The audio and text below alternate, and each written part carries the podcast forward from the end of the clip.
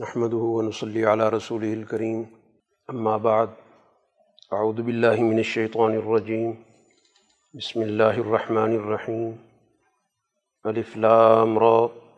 تلک آیات الكتاب الحکیم اکان للناس عجبا ان اوحینا الى رجل منہم ان انذر الناس وبشر الذین آمنوا ان لهم قدم الصدق عند ربهم. قال الكافرون ان هذا لساحر مبین صدق اللہ العظیم سورہ یونس مکی صورت ہے اور مکی صورتوں میں بنیادی مضمون ان تصورات کی درستگی کے حوالے سے ہیں۔ جن کا تعلق سوسائٹی میں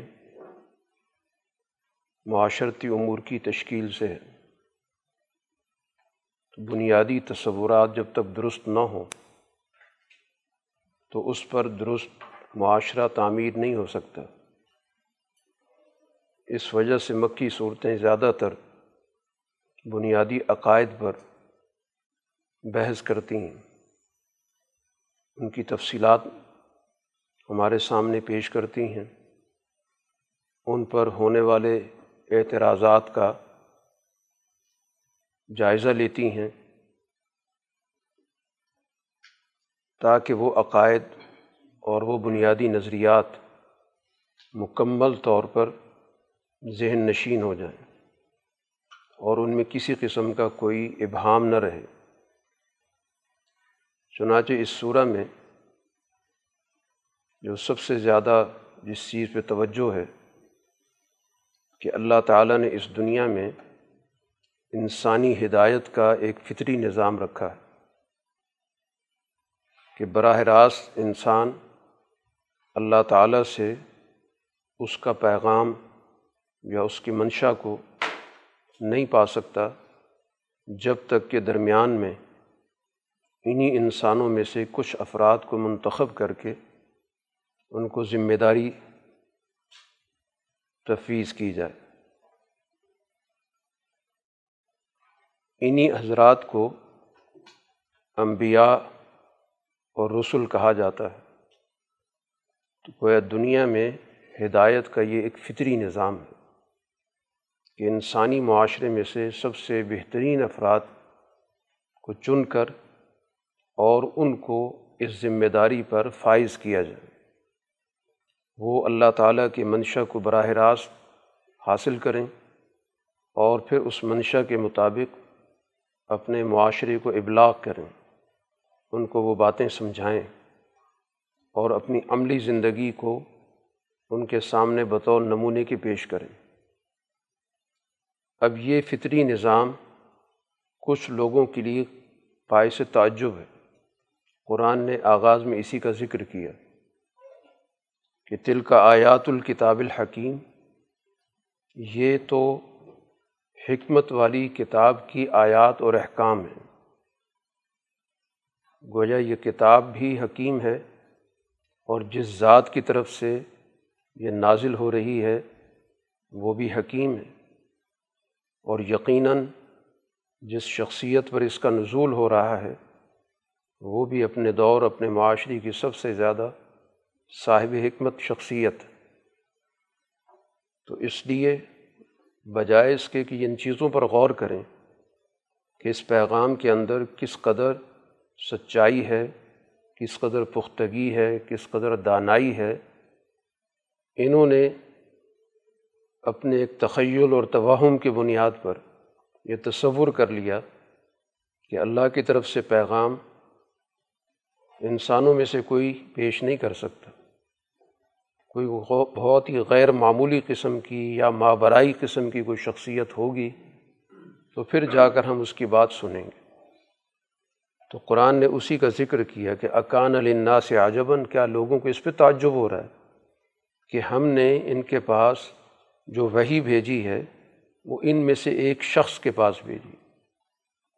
لیکن اس کا جو مشن ہے یا اس کا جو اس دنیا کے اندر پیغام ہے، وہ دو بنیادی نکات پر منحصر ہے پہلا جملہ قرآن نے ذکر کیا انضر الناس۔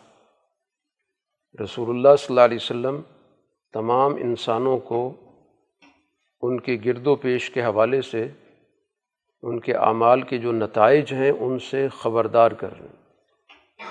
انظار کا مطلب یہی ہوتا ہے۔ کہ سوسائٹی میں جو غلط طرز عمل ہے اور جس طبقے نے اس کو اختیار کر لیا ہے، اس کو توجہ دلائی جائے کہ یہ اعمال تباہی کے ہیں اور اس کے نتیجے میں تم بھی اپنے برے انجام سے دو چار ہو گئے۔ تو رسول اللہ صلی اللہ علیہ وسلم ایک تو انظار کر رہے ہیں، ان کو آنے والے نتائج سے آگاہ کر رہے ہیں۔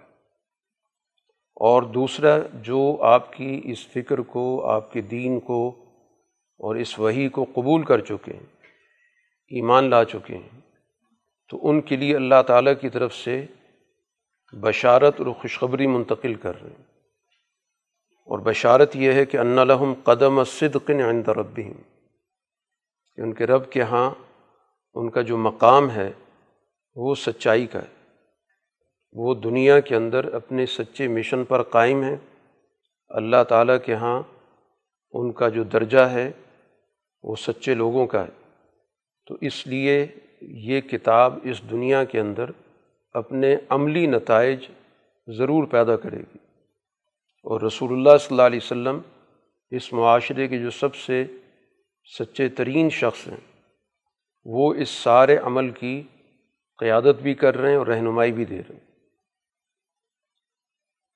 اب چونکہ مستقبل کے حوالے سے یہ گفتگو ہی ہے کہ رسول اللہ صلی اللہ علیہ وسلم مکہ میں یہ گفتگو کر رہے ہیں اور ان تمام قوتوں کو مستقبل کے برے نتائج سے آگاہ کر رہے ہیں کہ جتنی بھی اس وقت غالب قوتیں ہیں، چاہے وہ مکہ کی مقامی قوت ہو یا دنیا کے اندر اس وقت جو بھی بین الاقوامی طاقتیں پائی جاتی تھیں گویا آپ کی تنبیہ اور آپ کا انظار سب کے لیے۔ اور وہ ایمان والی جماعت جو اس وقت بہت مختصر ہے، طاقت میں بھی نہیں ہے، کمزور ہے۔ اور آپ اس کو یہ خوشخبری دے رہے ہیں کہ مستقبل اس کا ہے، کامیابی اس کو ملے گی۔ تو اب یہ ساری چیزیں ان کی نظر میں ایک عجوبہ ہے۔ اس لیے قرآن نے ان کا جملہ نقل کیا کہ کافر کہتے ہیں، ان نہذا لساحر مبین یہ تو پھر ایک کھلا جادوگر ہوا کہ جو یہ بات کہہ رہے ہیں کہ مستقبل میں اس جماعت نے جو آپ پر ایمان لا چکی ہے، اس نے غالب آنا ہے۔ تو بظاہر تو حالات ہمیں نظر نہیں آتے۔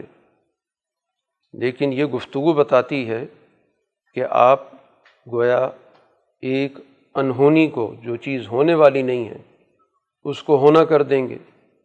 تو یہ تو جادو کے بغیر تو ہو نہیں سکتا۔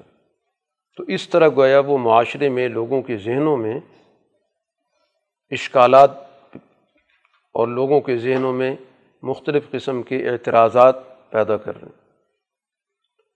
اس کے بعد قرآن نے تفصیل کے ساتھ اس بات کا ذکر کیا کہ یہ پوری دنیا کا جو نظام ہے، کائنات کا نظام، یہ بہت ہی مربوط اصولوں پر کھڑا ہوا۔ تو رسول اللہ صلی اللہ علیہ وسلم اسی کائناتی نظام کے اندر اپنا کردار ادا کر رہے ہیں۔ دنیا کے اندر نتائج کبھی بھی فوری طور پر ظاہر نہیں ہوتے۔ ان کا باقاعدہ اللہ تعالیٰ نے ایک سسٹم بنایا، ایک نظام بنایا۔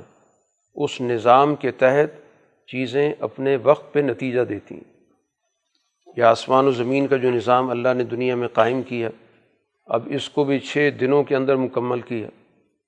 اور ظاہر یہ چھ دن آج کے چھ دن نہیں ہیں۔ کیونکہ اس وقت سورج چاند کا یہ نظام موجود نہیں ہے۔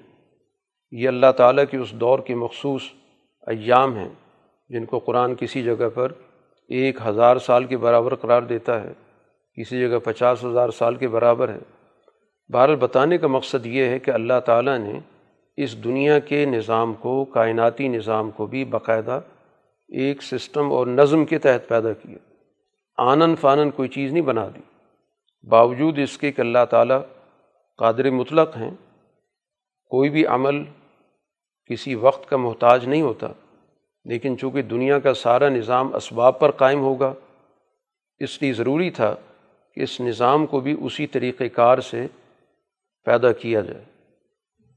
پھر اللہ تعالیٰ کی صفت بیان کی یدبر العمر کہ اللہ تعالیٰ معاملات کو باقاعدہ تدبیر کے ساتھ چلاتا ہے۔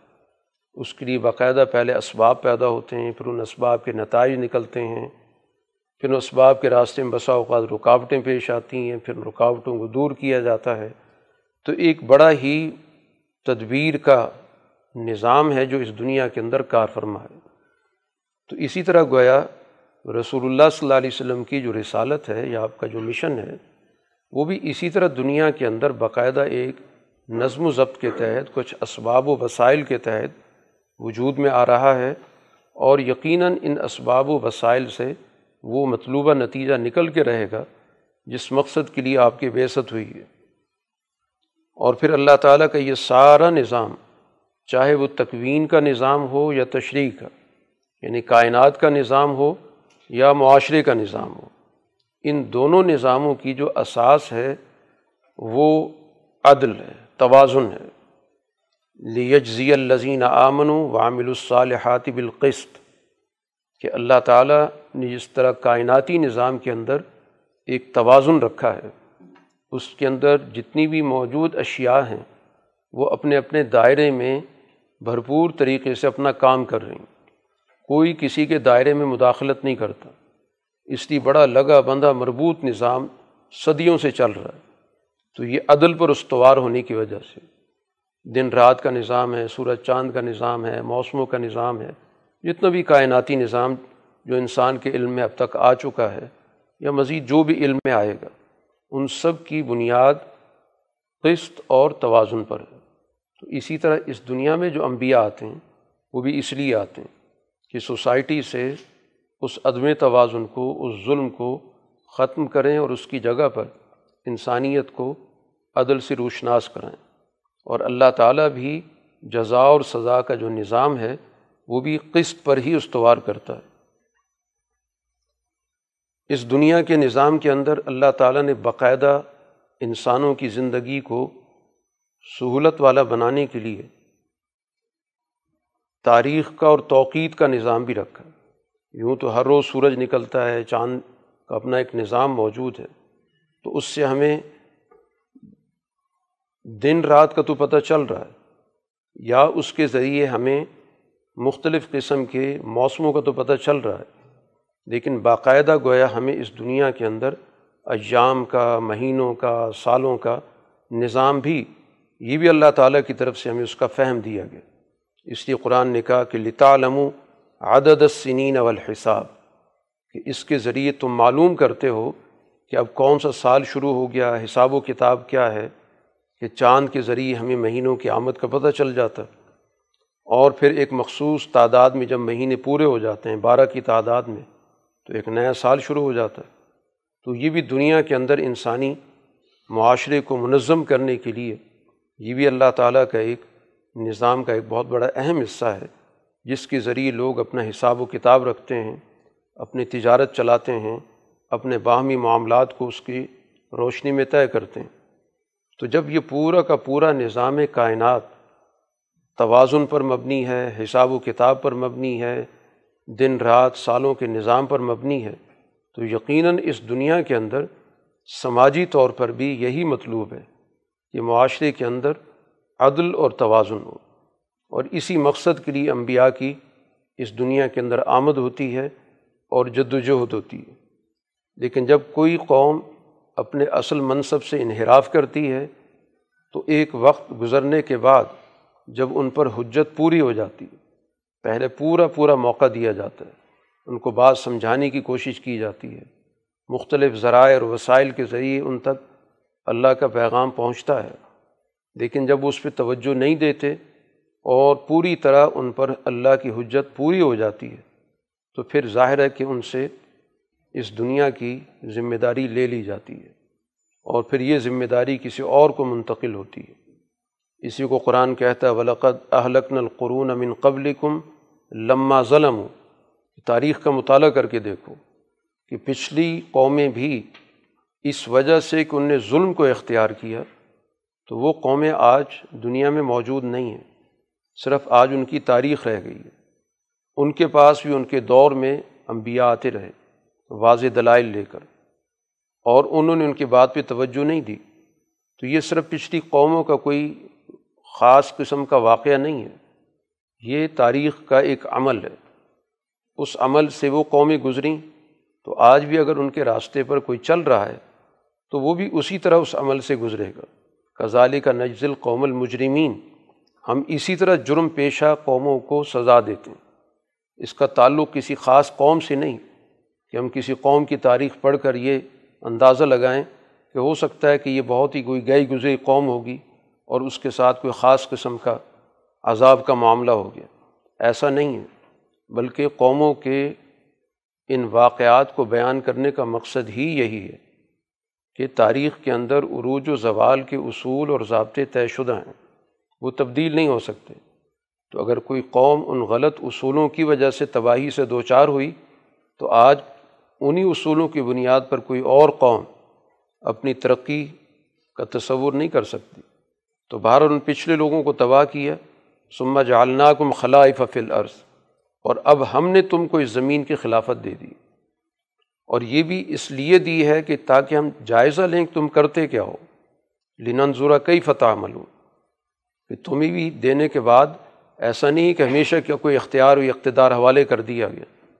تمہیں بھی اسی لیے دیا گیا کہ اب تم ماضی سے کتنا سبق لیتے ہو، تاریخ سے کیا سیکھتے ہو اور اپنے دور کی نبی کی بات پہ کتنی توجہ دیتے ہو۔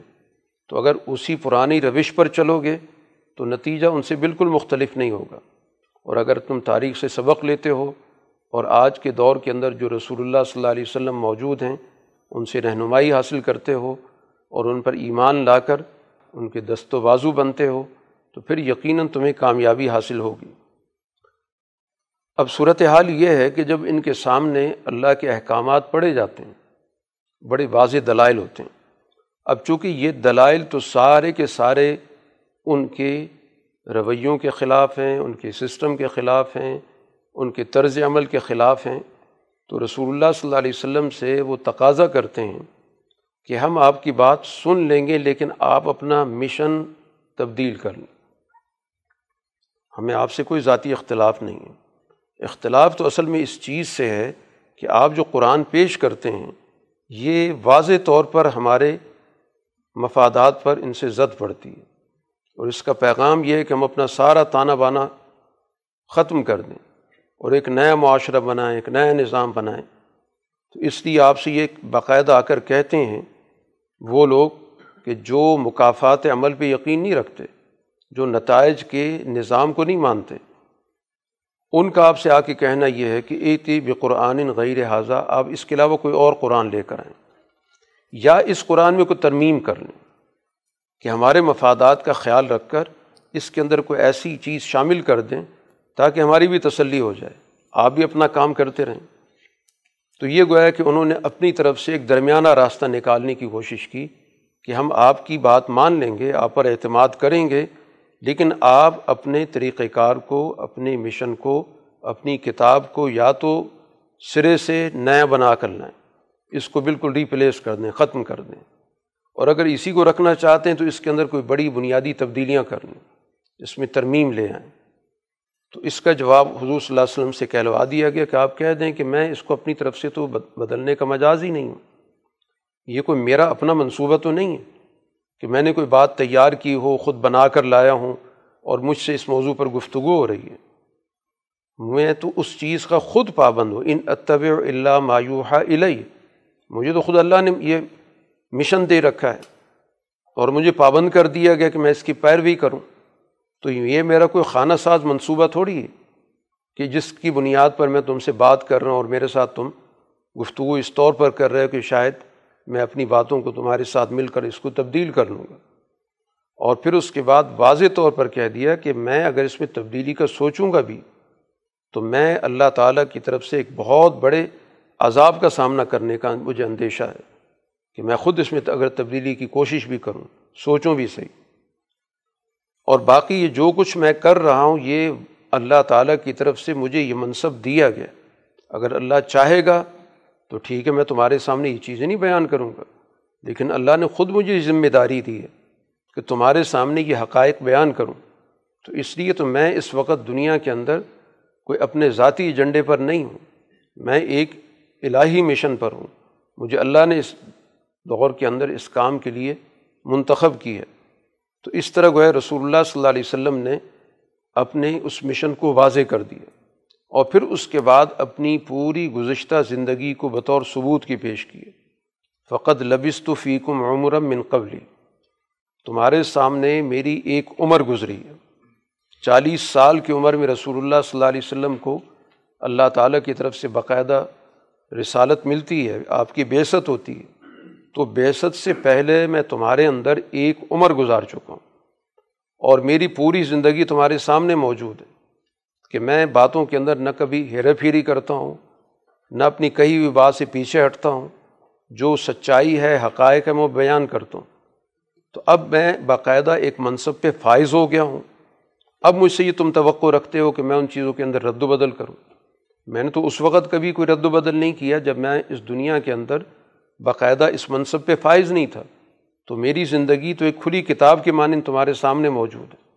افلا تعقلون، تمہیں کوئی عقل نہیں آتی؟ کہ ایک ایسے شخص سے جس کی پوری زندگی تمہارے سامنے اپنی بات پر قائم رہنے والی کی ہے۔ اب اس سے یہ تقاضا کیا جائے کہ وہ اپنی بات سے پیچھے ہٹ جائے، بات بدل دے۔ تو یہ تو ممکن ہی نہیں ہے۔ لگتا ہے یہ کہ تم لوگ عقل و شعور سے محروم ہو چکے ہو۔ تمہاری اوپر مفادات اتنے سوار ہو چکے ہیں کہ تمہاری عقلیں ختم ہو چکی ہیں۔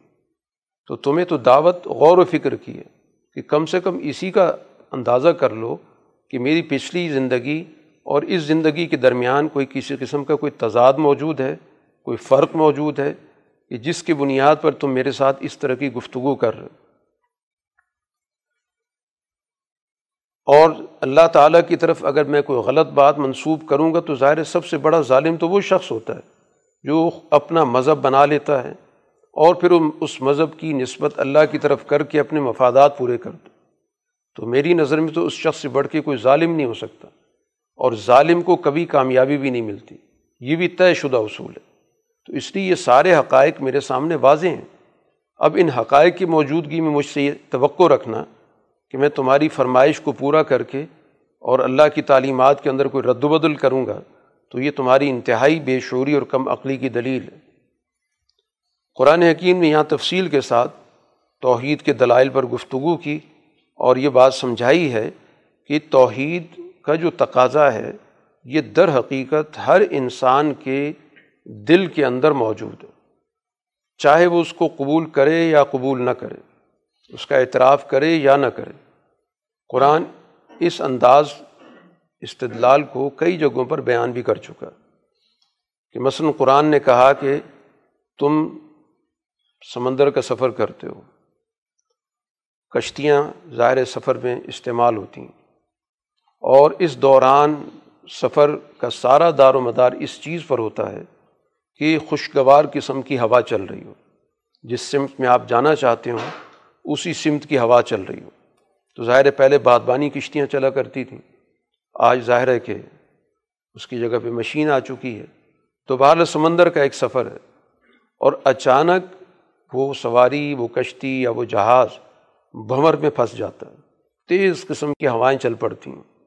اور ہر طرف سے سمندر کی موجیں اٹھ اٹھ کر ایک دوسرے پہ غالب آنے کی کوشش کرتی ہیں۔ اب یہ جو کیفیت ہے، جس وقت تمہارے سامنے یہ سارا منظر آتا ہے کہ تم زمین سے کٹ چکے، اب کھلے سمندر کے اندر موجود ہو، تیز ہوائیں چل رہی ہیں، آندھی چل رہی ہے، اور موجیں اٹھ اٹھ کے حملہ آور ہو رہی ہیں۔ اور تمہارے ذہنوں کے اندر یہ بات آ چکی ہے کہ اب ہم ہر طرف سے گر چکے ہیں۔ اب اس وقت تم جس ذات کو پکارتے ہو، یہی اس بات کی علامت ہے کہ تمہارے دلوں کے اندر اس ذات کا تصور موجود ہے۔ چونکہ یہ لوگ مشرق تھے، تو جو شرک کرنے والے ان کو ساری چیزیں بھول جاتی ہیں۔ اور اس وقت صرف اللہ کا تصور ان کے ذہنوں میں آتا ہے۔ داب اللہ مخلصین الہ الدین، بالکل خالص ہو کر ذہن سے ہر قسم کا شرک مٹا کر، دل سے تمام تصورات ختم کر کے اس برتر ذات کو پکار رہے ہوتے کہ اس مشکل میں ظاہر ہے کہ کوئی اور تو یہاں پہنچ نہیں سکتا۔ تو اب اس سے پتہ چلتا ہے کہ تمہارے دلوں کے اندر ایک برتر ذات کا ایسا تصور موجود ہے کہ جو ہر مشکل میں کام آتا ہے۔ لیکن مشکل یہ ہے کہ جب حالات بہتر ہو جاتے ہیں اور تم خشکی پہ پہنچ جاتے ہو تو اس کے بعد وہی پرانا طرز عمل اختیار کرنا شروع کر دیتے ہو۔ کسی کو قانون کے اندر تم شریک کر دیتے ہو، کسی کو کسی اور مفاد کا خدا بنا لیتے ہو۔ مختلف مفادات کے لیے تم نے خدا بنا رکھے۔ جہاں کہ تم دلی طور پر خود بھی گویا قبول کر چکے ہو کہ ان چیزوں کا کوئی وجود نہیں ہے، یہ مشکل میں کوئی کام نہیں آ سکتے۔ اب جو شرک نہیں بھی کرتے دنیا کے اندر، ان کے یہاں بھی تصور یہ چیز موجود ہے۔ کہ ایک امید ہر وقت ان کے ذہنوں میں رہتی ہے۔ اس کو جو بھی وہ نام دینا چاہیں دے لیں۔ کہ کوئی ایسا معجزہ ہو جائے، کوئی ایک انہونی سی چیز ہو جائے کہ جس کے نتیجے میں ہم خشکی پہ جا پہنچیں یا ہم اس مشکل سے نکل آئیں۔ تو یہی چیز بتاتی ہے کہ ہر انسان کی فطرت کے اندر اس برتر ذات کا ایک تصور پایا جاتا ہے کہ جو ہر طرح کی مشکل میں اور شدید ترین مشکلات میں بھی انسان کی دستگیری کرتا ہے۔ تو اب اسی ذات کا جس کا تصور تمہارے دلوں میں موجود ہے، عام حالات میں مفادات کی وجہ سے تم اپنا خود ساختہ تصور بنا لیتے ہو، مختلف خدا بنا لیتے ہو، مفادات کو اپنا خدا مان لیتے ہو۔ تو اس طرح قرآن حکیم نے اس موضوع پر جو پیغمبروں کا بنیادی موضوع رہا ہے اور جس کی وجہ سے گمراہی پھیلتی رہی ہے، اس کی یہاں پر تفصیل سے گفتگو قرآن حکیم نے کی ہے۔ اب یہ سارا عمل جو اللہ تعالیٰ کی طرف سے توحید کی دعوت کا ہوتا ہے، انبیاء اس کے لیے دنیا میں آتے ہیں، تو اس سارے کا حاصل کیا ہے؟ اس کا نتیجہ کیا ہے؟ تو قرآن اس کا نتیجہ بتاتا ہے کہ واللہ یدعو الا دار السلام، اللہ کی دعوت امن کے گھر کی ہے۔ اللہ تعالیٰ کی دعوت بنیادی طور پر یہ کہ تمہیں امن دیا جائے۔ تمہارے حالات کو خوف سے، اندیشوں سے نکالا جائے۔ تو وہ دنیا کے اندر ایک ایسا ماحول بنانا، ایک ایسا معاشرہ بنانا جس کے اندر سلامتی ہو، جس میں افراد کے حقوق محفوظ ہوں، جس میں افراد ایک دوسرے سے خوف زدہ نہ ہوں۔ تو اس دنیا کے اندر یہ گھر اور اسی گھر کی وہ ایک اعلیٰ ترین شکل ہے جس کو ہم جنت کے طور پہ ذکر کرتے ہیں۔ تو جنت کی جو خصوصیات ہیں، اگر ان خصوصیات سے اس دنیا کے اندر انسان کو آگہی نہیں ہوگی پہچان نہیں ہوگی، تو وہ کس طور پر جنت کی ان خصوصیات یا خوبیوں سے فائدہ اٹھا سکتا؟ آدمی کسی بھی چیز سے فائدہ اس وقت اٹھاتا ہے جب اس چیز کے بارے میں کچھ نہ کچھ علم یا شعور رکھتا ہو۔ ایک ایسی چیز جس کو آپ نے کبھی استعمال تک نہیں کیا۔ کھانے پینے کے مثلاً کوئی چیز ہے، آج تک آپ اس کے ذائقے سے آشنا نہیں ہیں۔ اور آپ کو کہا جائے کہ بہت ہی اچھی چیز آپ کو دی جائے گی۔ تو جس چیز سے باقفیت ہی نہیں، اس کے اندر انسان کی کیا کشش ہے؟ اس کے اندر کیا شوق ہوگا؟ تو اس وجہ سے سب سے پہلے اس دنیا کے اندر ان چیزوں کا ایک ماحول بنانا، ایک سسٹم بنانا، ایک معاشرہ بنانا کہ جس کے نتیجے میں ہمیں ان نعمتوں کا کم سے کم احساس پیدا ہو۔ ان کی بھرپور اور جامع شکل وہ تو یقیناً آخرت میں آئے گی، لیکن کم سے کم اس کا کوئی تصور تو ذہنوں کے اندر موجود ہو۔ اگر ذہنوں کے اندر آزادی کا تصور نہیں اور آزادی کی نعمت کا احساس تک نہیں اور ان کو آپ کہیں کہ تمہیں آزادی دی جائے گی، تو اس سے انہیں کیا چیز محسوس ہوگی؟ کون سی انہیں فرحت لگے گی؟ کیا خوشی محسوس ہوگی؟ جس کو آزادی کا پتہ ہوگا، اس کو آپ بتائیں گے کہ وہاں پر اس سے بڑی تمہیں آزادی ملے گی۔ تو وہ اس چیز سے آشنا ہوگا تو پھر اس کو اگلی بات بھی آپ سمجھا سکتے ہیں۔ اسی طرح تمام نعمتوں کو دیکھ لیں۔ جتنی بھی نعمتیں ہیں، اگر ان کا اس دنیا کے اندر، انسان کے ذہن کے اندر کوئی نہ کوئی خاکہ، کوئی نہ کوئی تصور ہوگا، تو تبھی وہ آخرت کی ان نعمتوں سے صحیح طور پر لطف اندوز ہو سکے گا۔ ورنہ وہ نعمت کا ہونا نہ ہونا برابر ہے۔ تو اس لیے قرآن جب بھی کسی بھی نعمت کی بات کرتا ہے، تو اس کا سب سے پہلے وجود اس دنیا کے اندر انسانوں کو حاصل ہونا چاہیے۔ اور انبیاء کی جدوجہد کا مقصد بھی یہی ہوتا ہے کہ اس دنیا کے اندر ان کو ایک امن کا، ایک سلامتی کا معاشرہ دیا جائے۔ تو وہی قرآن کہتا ہے، واللہ یدعو الا دار السلام اور اس کے بعد پھر اللہ تعالیٰ سرات مستقیم پر ظاہر ہے کہ ہر آدمی اس پہ فائز نہیں ہوتا۔ اس میں تو فرق ہو سکتا ہے کہ کچھ لوگوں کو سرات مستقیم مل گیا، کچھ کو نہیں ملا، لیکن دارالسلام سلامتی کا گھر تو اس دنیا کے اندر سب کو میسر ہوگا۔ ایک کافر کو بھی سلامتی حاصل ہوگی، اس کو بھی امن دیا جائے گا۔ باقی ہدایت کے اندر تو یقیناً دو گروہ ہوں گے، ایک ہدایت قبول کرنے والا اور ایک ہدایت کا انکار کرنے والا۔ لیکن جو سچائی کو قبول کرنے والے ہیں، قرآن نے کہا للزین احسن الحسنہ وزیادہ، کہ جنہوں نے اس دنیا کے اندر اس اعلیٰ فکر کے مطابق اپنے اعمال کو صحیح تر کیا، خوبصورت سے خوبصورت بنایا۔ تو یقیناً ان کے لیے دو چیزوں کا اللہ نے بطور انعام کے ذکر کیا۔ ایک تو ان کو دنیا کے اندر ہی اچھائی حاصل ہوگی۔ جیسا عمل کر رہے ہیں، اس کا نتیجہ ان کو ملے گا۔ اور اس کے علاوہ بھی ملے گا وہ آخرت کے اندر۔ تو گویا دنیا کی بھی نعمت ان کو حاصل ہوگی اور آخرت کی بھی کامیابی حاصل ہوگی۔ اسی کے ساتھ ساتھ قرآن حکیم، چونکہ اس صورح کے اندر جو بنیادی مضمون رسالت اور اس کے پیغام سے جڑا ہوا ہے۔ اور رسالت کا سب سے بڑا اور بنیادی پیغام وہ توحید کی گرد گھومتا ہے۔ اس لیے قرآن بار بار اس بنیادی موضوع کی طرف لے کر آتا ہے۔ تاکہ سوسائٹی پر جو مختلف قسم کے خوف مسلط کر دیے جاتے ہیں اور ان خوفوں کے آڑ میں مختلف لوگ انسانوں کی زندگیوں سے کھیلتے ہیں، ان کے رزق پہ قبضہ کر لیتے ہیں۔ ان کے مستقبل کے حوالے سے فیصلے اپنے ہاتھ میں لے لیتے ہیں۔ تو ضروری ہے کہ ان چیزوں کو ذہنوں سے نکالا جائے کہ اس دنیا کے اندر کسی کو یہ اختیار نہیں کہ وہ لوگوں کے رزق کا مالک بن کے بیٹھ جائے، لوگوں کے معاملات اپنے ہاتھ میں لے لے۔ یہ سارے معاملات براہ راست اللہ کے پاس اس لیے باقاعدہ قرآن ان سے سوال بھی کرتا ہے کہ یہ بتاؤ کہ میں ذوق و کم منسما اول عرض یہ جو پورا رزق کا نظام ہے آسمان و زمین سے انسان کے سامنے رزق آتا ہے، تو یہ کس نے قائم کیا؟ اور کس نے تمہارے اندر سننے کی، دیکھنے کی صلاحیت پیدا کی؟ اور وہ کون ہے کہ جو مردہ میں سے زندہ کو نکال رہے؟ اور کون ہے جو پوری دنیا کے سسٹم کو چلاتا ہے؟ اب جب کائناتی نظام کے بارے میں گفتگو ہو، تو جواب ہوتا ہے کہ اللہ کرتا ہے، کیونکہ کائنات کے اندر تو کسی کا کوئی عمل دخل، کسی کو نظر ہی نہیں آتا۔ وہ تو واضح طور پہ نظر آ رہا ہے کہ تکوینی نظام، کائنات کا جتنا بھی نظام ہے، وہ سارا کا سارا ایک ہی ذات سے جڑا ہوا ہے۔ مسئلہ سارا یہ ہے کہ وہ معاشرے کے اندر اس اللہ کی بالادستی قبول کرنے کے لیے تیار نہیں۔ اس لیے ان سے کہا گیا کہ جب تم یہ کہتے ہو کہ اللہ ہے تو فقل افلا تتقون۔ اب تم بتاؤ کہ اس دنیا کے اندر اس ذات کے حوالے سے تقوے کا نظام کیوں نہیں قائم کرتے؟ تمہیں اس دنیا کے اندر وہ عدل کا نظام قائم کرنا چاہیے۔ اس دنیا کے اندر جواب دہی کا وہ تصور تمہاری ذہنوں میں ہونا چاہیے۔ تو کائنات کے اندر تو تم اللہ کی بالادستی مان رہے ہو۔ لیکن اس سوسائٹی کے اندر تم اپنی منمانی کر رہے ہو۔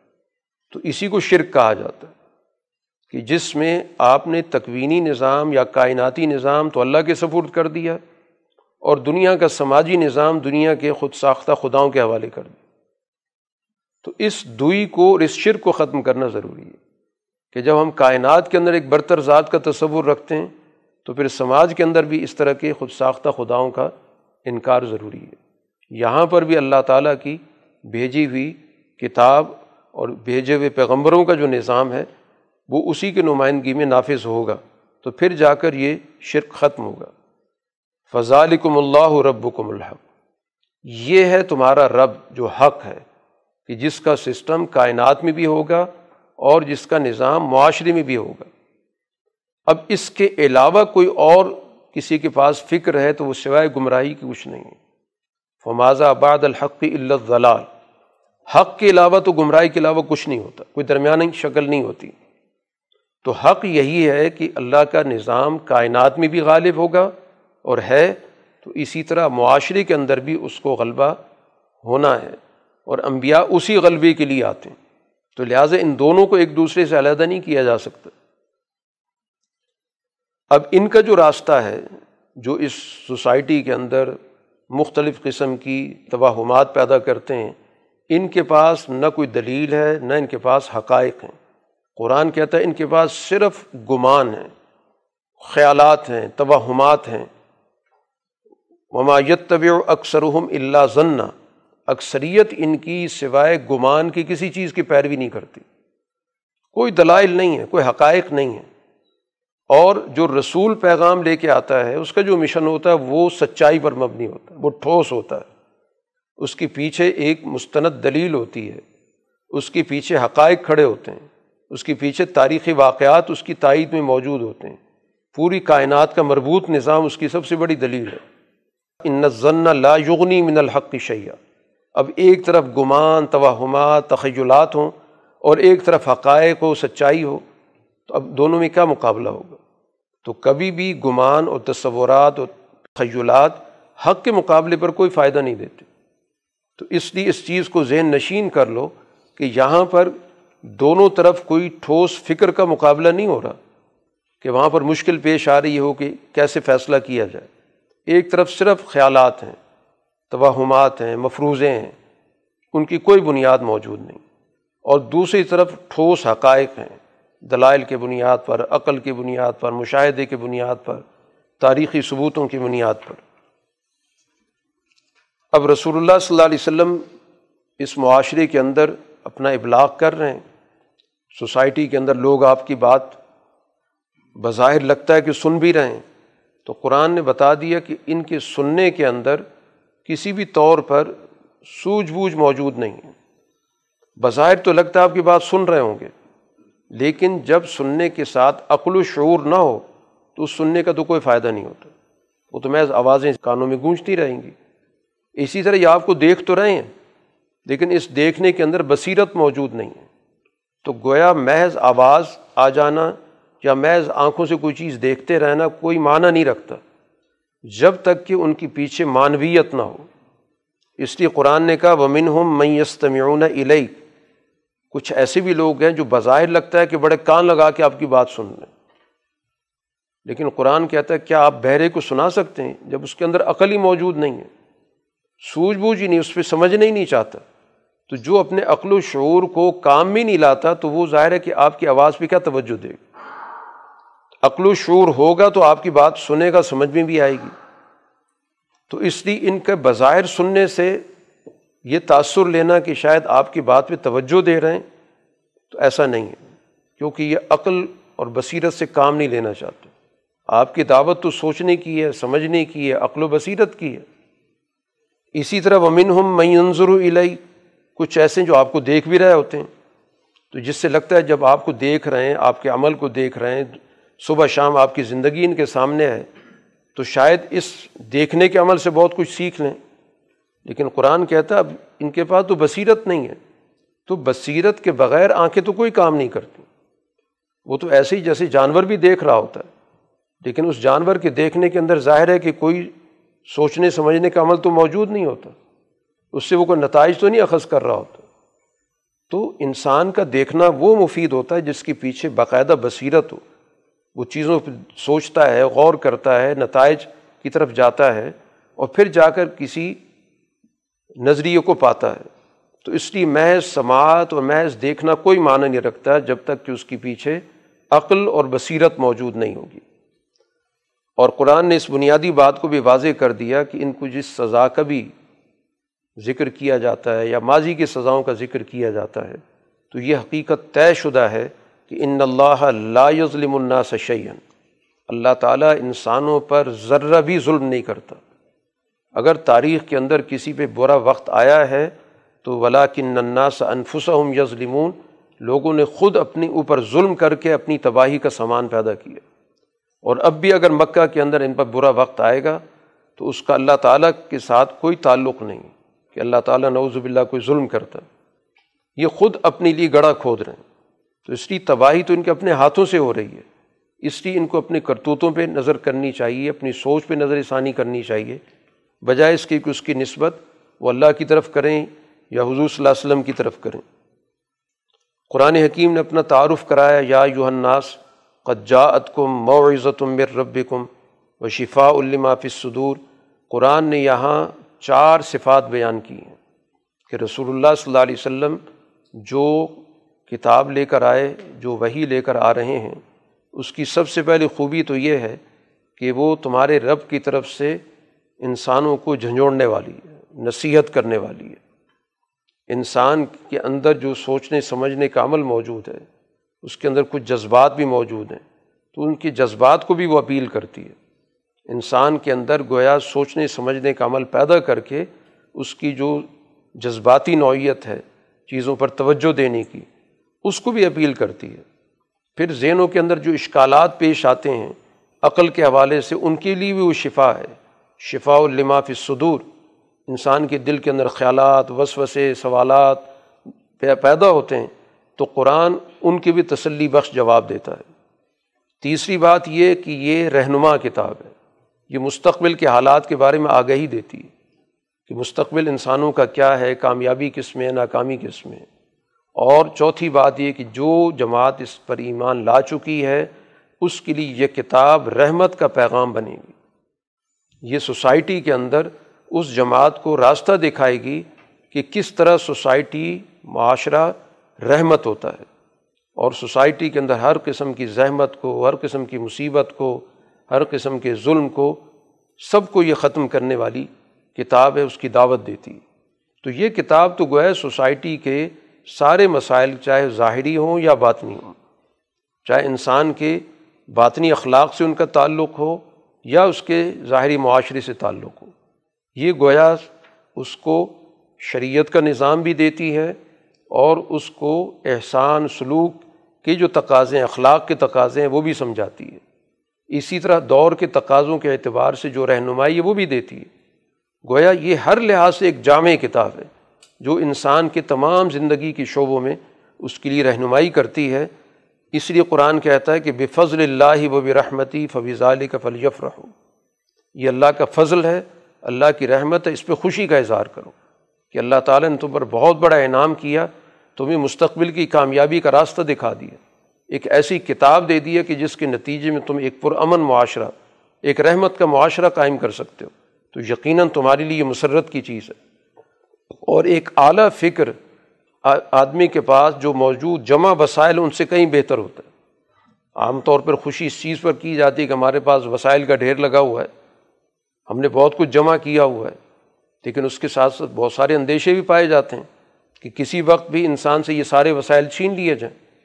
تو اس کے مقابلے میں جو زیادہ خوشی کی بات ہے اور زیادہ بہتر بات ہے، وہ تمہارے پاس ایک ایسی سچی فکر موجود ہو کہ جو تمہارے موجود حالات میں بھی تمہارے لیے مسائل حل کرنے کا ذریعہ بنے اور مستقبل میں بھی تمہیں آگے کا کامیابی کا راستہ دکھائے۔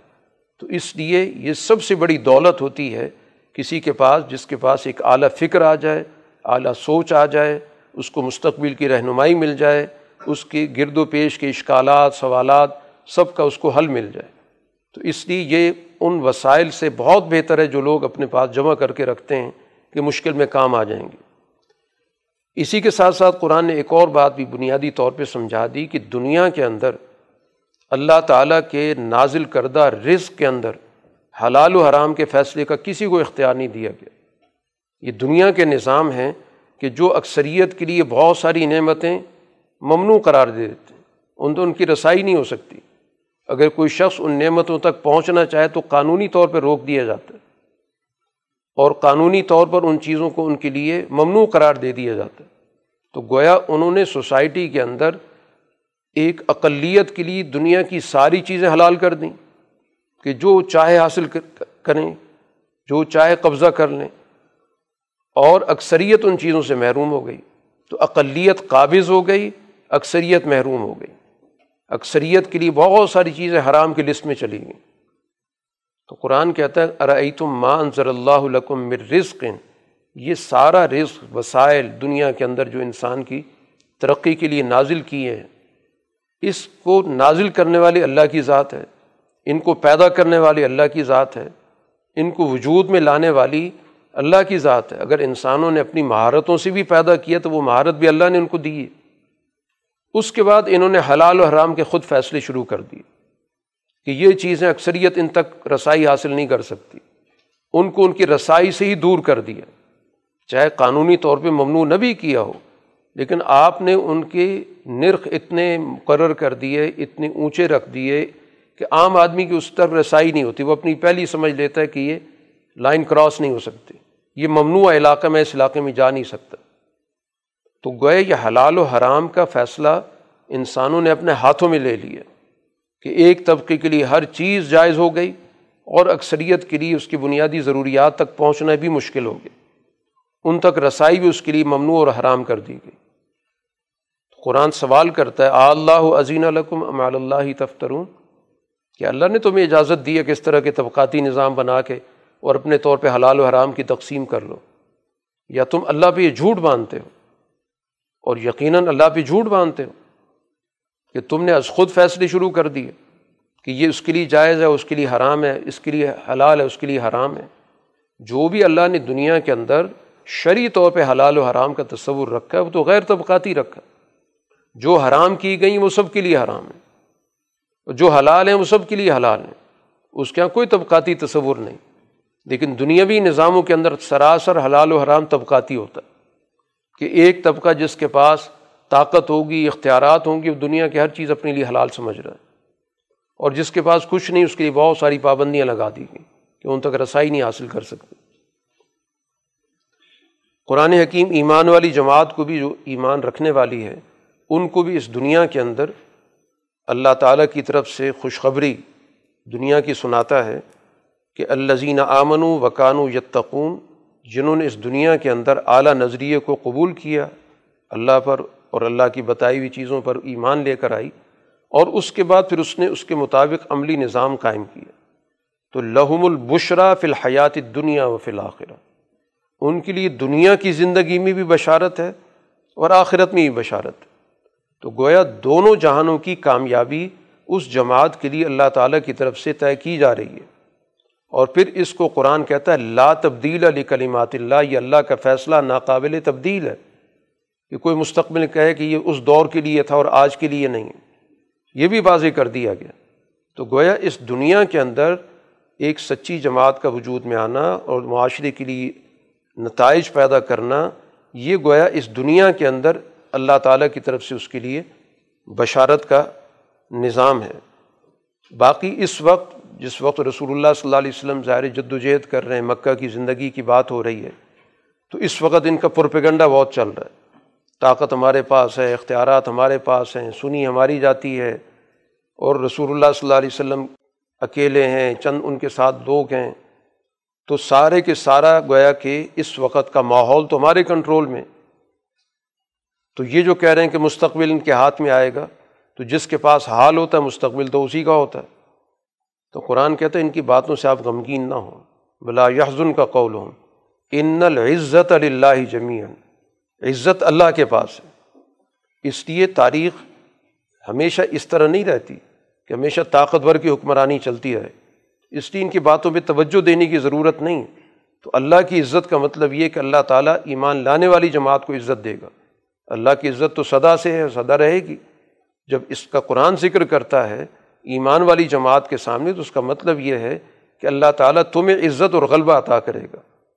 اس لیے اس کے اندر کوئی بھی اس کے ساتھ شریک نہیں ہو سکتا کہ اس کے فیصلوں کو بدل دے اور وہ عزت چھین کر اپنے پاس رکھ لے۔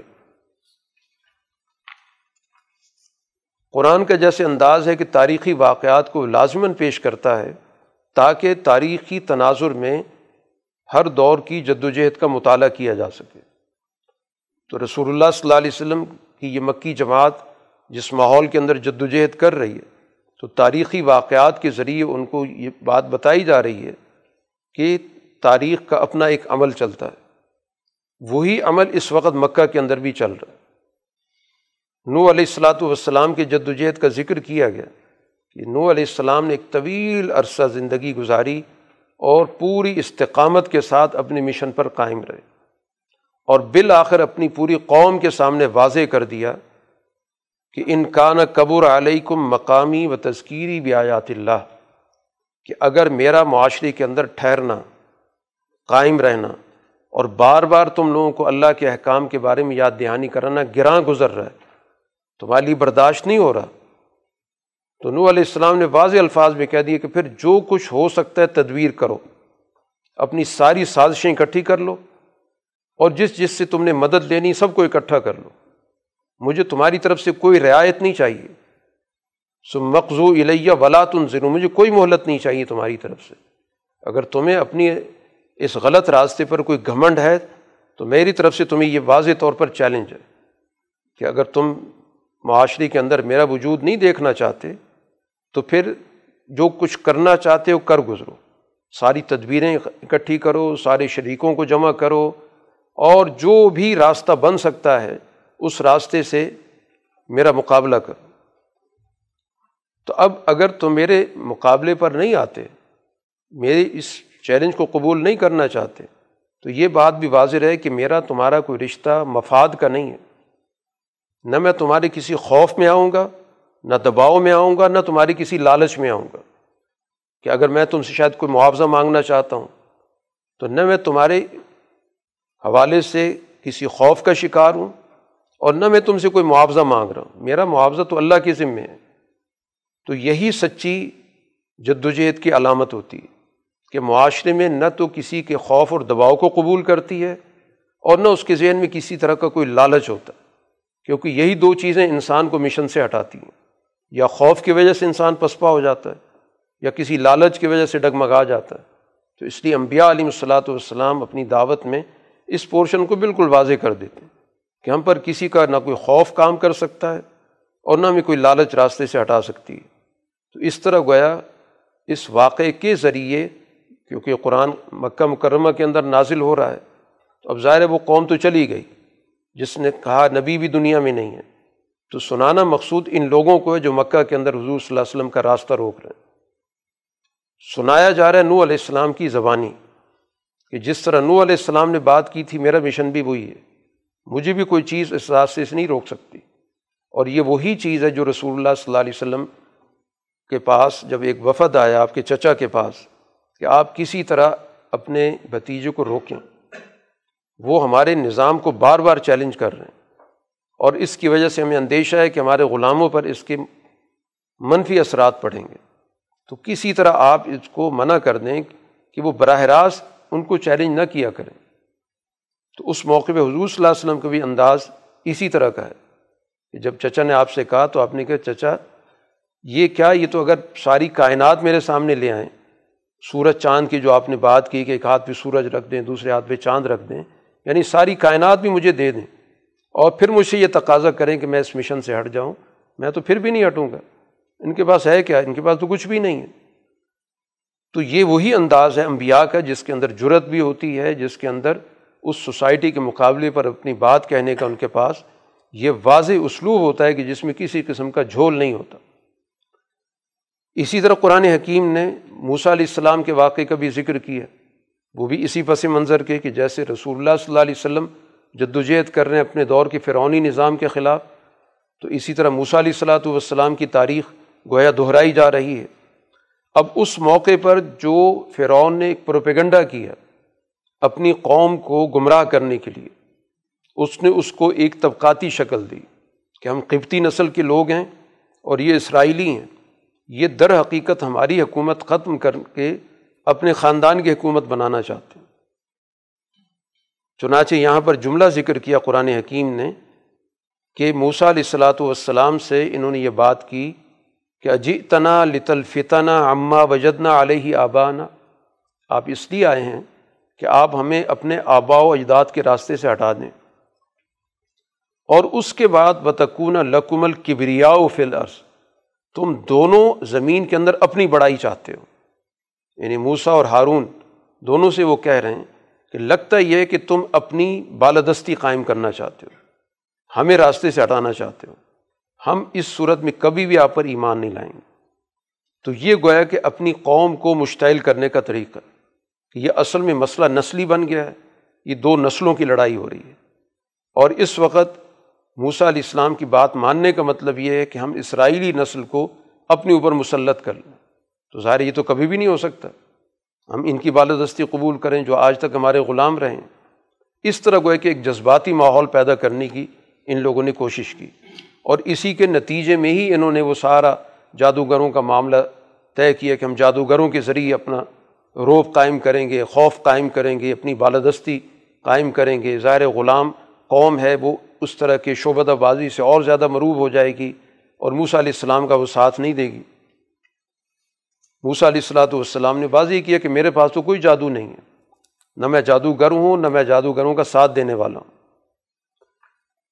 اب یہاں پر اس جد و جہد میں موسا علیہ السلاۃ والسلام کی ظاہر ہے کہ اس فرعونی نظام کے اندر رہ کے ایک طویل عرصہ جد و جہد کا گزرا۔ قرآن نے ایک تو بات یہ واضح کی کہ اس ساری جد و جہد کے نتیجے میں موسا علیہ السلاۃ والسلام پر ایمان لانے والے ان کی قوم کے صرف چند نوجوان تھے۔ فما آمن علی موسا اللہ ضروریت من قومی کہ فرعون اور فرعونی نظام کے خوف کے باوجود چند نوجوان وہ تھے جنہوں نے جرت کر کے موسیٰ علیہ السلام پر ایمان لانا قبول کیا۔ کیونکہ اس وقت ان فرعون لعالن فی الارض، زمین کے اندر تو فرعون کتوتی بولتا تھا، سارا اقتدار، اختیار اس کے ہاتھ میں تھا۔ اور کسی قانون کا پابند نہیں تھا ان الامید المصرفین۔ ہر چیز میں حدود سے تجاوز کرنے والا تھا۔ لیکن اس کے باوجود صرف چند نوجوان ایسے تھے جنہوں نے موسیٰ علیہ السلام کی دعوت قبول کی۔ بالکل اسی طرح جیسے رسول اللہ صلی اللہ علیہ وسلم کی مکہ کے اندر چند افراد اس دعوت کو قبول کر رہے ہیں۔ اب اس کے بعد باقاعدہ آگے بڑھنے کے لیے ایک حکمت عملی بتائی گئی کہ جو ایمان لائے یا جن کی آزادی کے لیے موسیٰ علیہ السلام جد و جہد کر رہے تھے، کہ اب ان کو اپنا ایک اندرونی تربیتی نظام قائم کرنا چاہیے، کہ انتبا لقومکما بھی مصر وجوتاً، کہ آپ اپنی قوم سے کہیں کہ مصر کے اندر، اپنے گھروں کے اندر ٹھکانے پیدا کریں، اپنے گھروں کے اندر اپنا ایک تربیتی نظام قائم کریں۔ اور ان گھروں کو بھی قبلہ رخ رکھیں یعنی وہاں پر عبادت بھی ہوگی واقعی مصلاح نماز قائم کریں۔ تو گویا اب باہر نکل کر کام کرنا تو ظاہر تمہاری لیے مشکل ہے۔ اس لیے اپنے گھروں کے اندر بیٹھ کے باقاعدہ مراکز قائم کرو اور ان مراکز کے ذریعے ایک طرف اللہ سے بھی تعلق قائم کرو اور اپنا بھی ایک سماجی میل جول پیدا کرو۔ اسی کے ساتھ ساتھ یہ بات بھی کہہ دی گئی کہ تم لوگوں نے وہ راستہ اختیار کرنا ہے جس کے نتیجے میں تم ان سے دوری اختیار کرو۔ اور پھر اللہ تعالیٰ نے موسیٰ علیہ السلام کی وہ دعا بھی ذکر کی کہ جو نے فرعون اس کے پورے نظام کے خلاف کی، اس میں جو قرآن نے جملہ نقل کیا کہ رب نت مس اعلیٰ اموالہم۔ یہ بالکل آخری بات جب حجت پوری کر کر چکے کہ اللہ ان کے جو مال ہیں، ان کے مالوں کی فراوانی کی وجہ سے معاشرے پر جو مضر اثرات پڑ رہے ہیں، ان کو کنٹرول کر۔ اور ان کے دلوں کو بھی باندھ دے تاکہ ان کے دلوں کے اندر ظلم بیٹھا ہوا ہے، تو یہ ظلم کی طرف بھی مائل نہ ہو تاکہ ان پر ہمارا روب قائم ہو جائے۔ چنانچہ دعا قبول ہوتی ہے اور اس قبولیت دعا کے نتیجے میں فرعون غرق ہوا اور بنی اسرائیل کو اللہ نے آزادی دی۔ اسی آزادی کا قرآن ذکر کرتا ہے ولقت بوا نہ بنی اسرائیل مبوا صدق ہم نے بنی اسرائیل کو سچائی کا ٹھکانہ دیا۔ ان کو گویا ہم نے اس دنیا کے اندر آزادی دے کر ان کو سچائی کے راستے پر ڈال دیا۔ تو ایک طرف آزادی دی اور اس کے ساتھ ساتھ ورزق نہ ہوں منت طیبات وہ پاکیزہ چیزیں جن سے آج تک یہ محروم تھے، ان تک اس کی رسائی کو آسان کر دیا۔ تو گویا سیاسی طور پر بھی اور معاشی طور پر بھی اس دنیا کے اندر اللہ نے ان کو فرعونی نظام سے نجات عطا کی۔ تو یہی گویا کہ ایمان والی جماعت کو بھی مستقبل کے حوالے سے خوشخبری دی جا رہی ہے کہ ان کا بھی ایک سچائی کا ٹھکانہ بنے گا۔ چنانچہ وہ مدینہ ان کا ٹھکانہ بنا اور پھر مدینہ کا سارا نظام ان کے ہاتھ میں آیا۔ قرآن اسی کے ساتھ ساتھ اس بات کو بھی واضح کرتا ہے کہ اس دنیا کے اندر حق کے اتباع اور استقامت کے بغیر کوئی بھی جماعت کامیاب نہیں ہوتی۔ اس صورت کے اختتام پر قرآن نے مخاطب کر کے یہی بات کی کہ و طب مایوحا علیہ کا وصبر حتیٰ یحکم اللہ۔ رسول اللہ صلی اللہ علیہ وسلم سے یہ کہا جا رہا ہے کہ جو کچھ آپ پر وہی نازل ہو چکی ہے، اس کی پیروی کرنی۔ اور آپ کو مخاطب کرنے کا اصل مقصد جو آپ پر ایمان لانے والی جماعت ہے، اس کو مخاطب کرنا۔ کیونکہ حضور صلی اللہ علیہ وسلم کی ایک حیثیت بطور رسول کی ہے، اور ایک حیثیت آپ کی اپنی جماعت کے قائد کی بھی ہے۔ تو جب جماعت کے قائد سے ایک بات کی جاتی تو اس سے مراد یہی ہوتا ہے کہ آپ کی ساری جماعت کو یہ حکم دیا جا رہا ہے کہ ایک وہی کی پیروی کریں، جو بھی احکامات دیے جا رہے ہیں، جو جو احکامات عقائد کے حوالے سے، اخلاق کے حوالے سے اور عملی نظام کے حوالے سے۔ اور دوسرا اپنے اندر ثابت قدمی پیدا کریں۔ وصبر پوری طرح اس مشن پر جڑے رہیں، ثابت قدمی، جب تک کہ اللہ کا کوئی فیصلہ نہیں آ جاتا۔ یحکم اللہ جب تک اللہ فیصلہ نہیں دے دیتا، اس وقت تک مکہ مکرمہ کے اندر آپ ثابت قدمی کے ساتھ اپنی جد و جہد جاری رکھیں۔ جب حکم آ گیا کہ یہاں سے ہجرت کرنی ہے، تو پھر یقیناً اگلے دور کا آغاز ہو گیا۔ سورہ ہود مکی صورت ہے، اس کے آغاز میں کتاب کا تعارف ہے۔ الفلام را کتاب الحکمت آیات ہو ثم فصلت ملت الحکیم خبیر۔ کہ اللہ تعالیٰ کی یہ آیات محکم ہیں، مضبوط ہیں۔ جس میں کسی قسم کا کوئی ابہام نہیں ہے، کوئی اشتباہ نہیں ہے، یا اس کے مفہوم کے اندر کسی قسم کا جھول نہیں ہے۔ اور حکیم اور خبیر کی طرف سے یعنی وہ ذات جو حکمت والی، دانائی والی، باخبر ہے، جو سب چیزوں کو اچھی طرح جانتی ہے، اس کی طرف سے یہ کتاب ہے۔ اب اس کتاب کے نزول کے بعد تین تقاضوں کا قرآن نے ذکر کیا۔ سب سے پہلا تقاضا تو یہ ہے کہ اللہ کے علاوہ کسی اور کی بندگی کا تصور ذہنوں سے ختم کر دو۔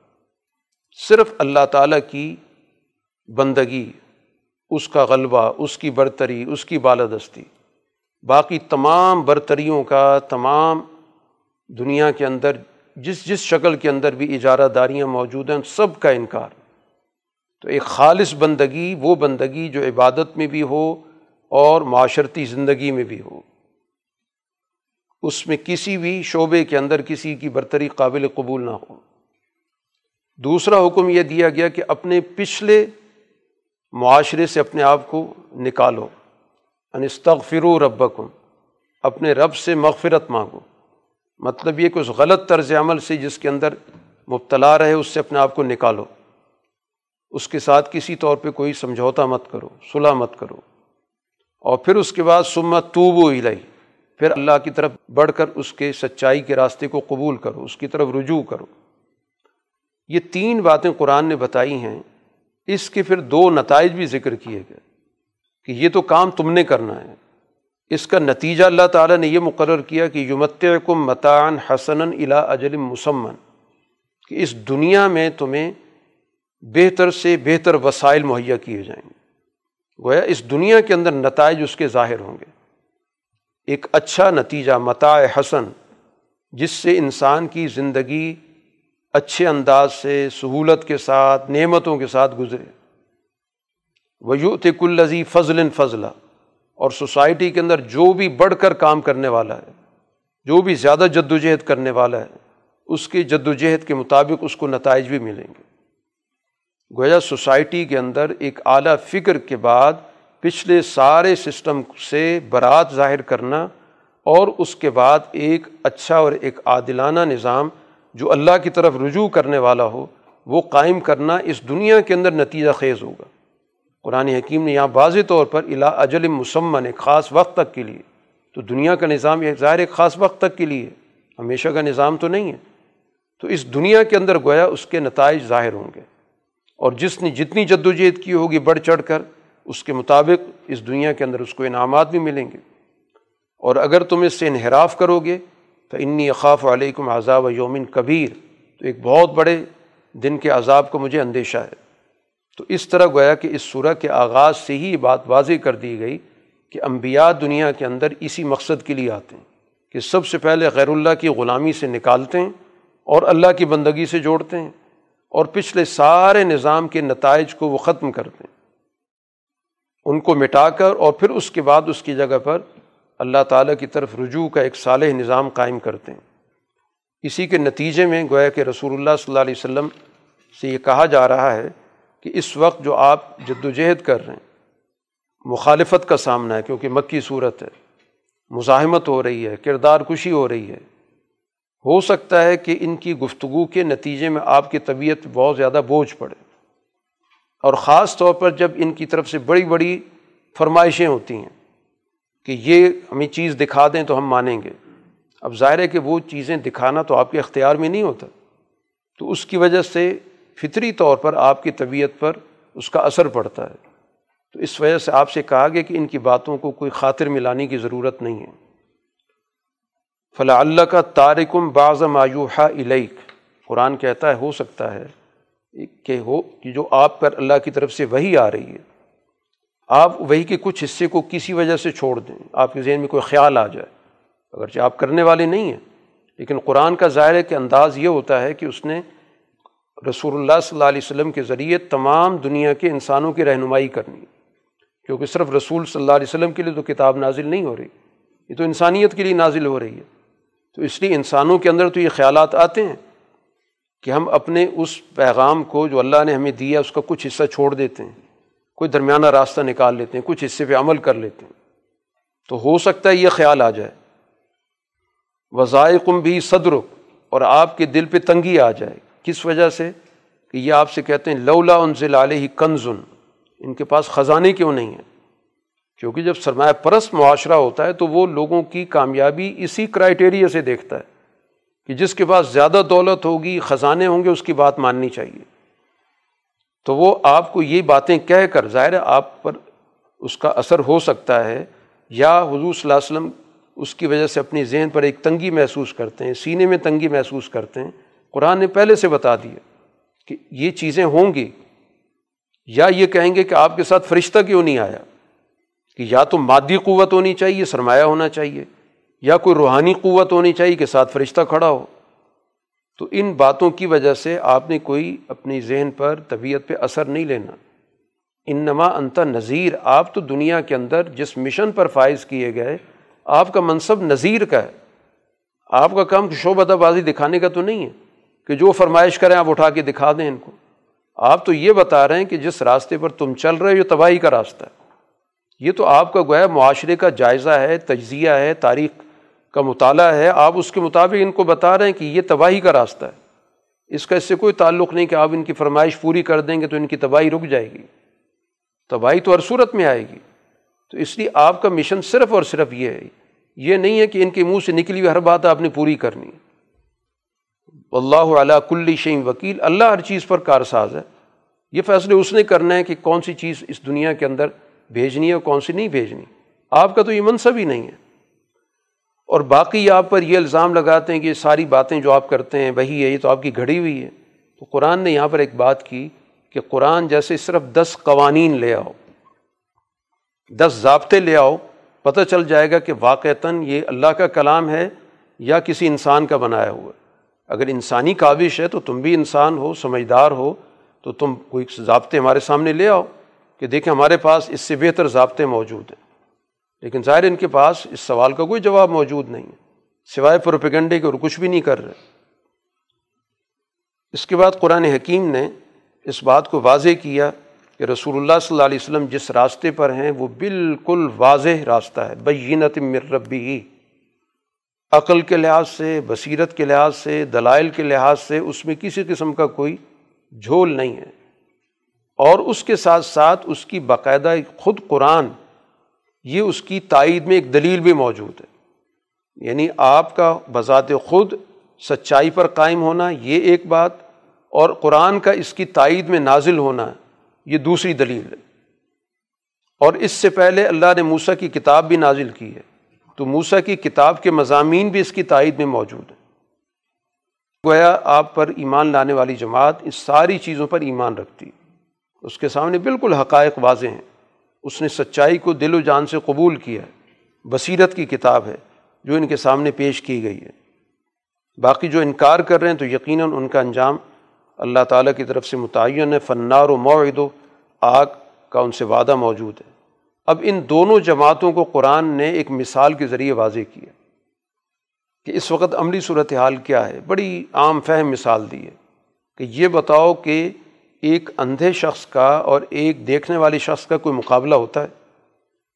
ہر آدمی سمجھتا ہے کہ ایک آدمی جو چیزوں کو دیکھ رہا ہے، اس کے دیکھنے کا طریقۂ کار اور اس کے مطابق فیصلہ کرنے کا طریقۂ کار اس آدمی سے بالکل مختلف ہوگا جو بالکل نابینا ہے۔ اسی طرح ایک شخص ہے جو باتوں کو غور سے سنتا ہے اور ایک نے کان بند کیے ہوئے ہیں، بہرا آدمی ہے۔ تو اس وقت تو ان کی آنکھیں بھی بند ہیں اور ان کے کان بھی بند ہیں۔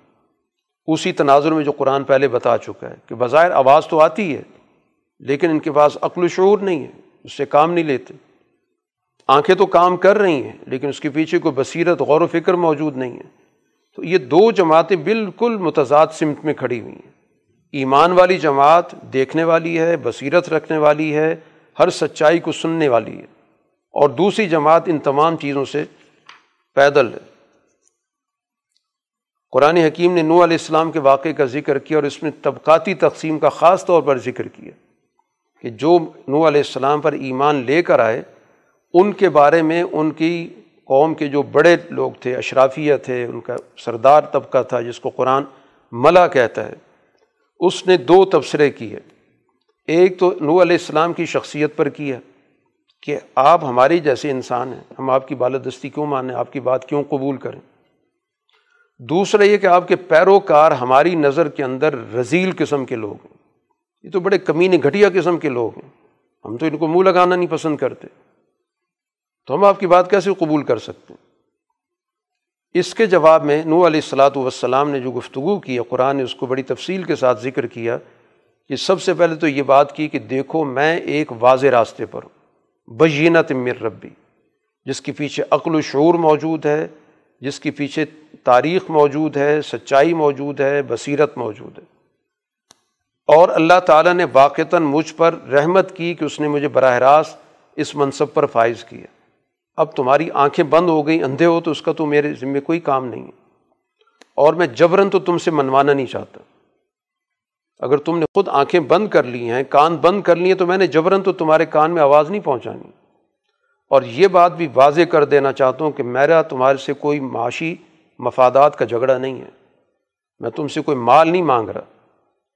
اور یہ بات بھی میں واضح کر رہا ہوں کہ میں اپنی ایمان والی جماعت کو کبھی بھی اپنے سے دور نہیں کروں گا۔ کیونکہ یہ اللہ کے مقرب ہیں، یہ اللہ سے ملنے والے لوگ ہیں۔ میں تو تم لوگوں کو جاہل سمجھتا ہوں۔ اور پھر اس کے بعد کہا کہ دیکھو، اگر میں ان کو یہاں سے نکال دوں تو اس کے جواب میں اللہ تعالیٰ کی طرف سے مجھ سے جو بعض پرس ہوگی تو میری کون مدد کرے گا؟ یہ تو اللہ کی ان پہ رحمت ہے۔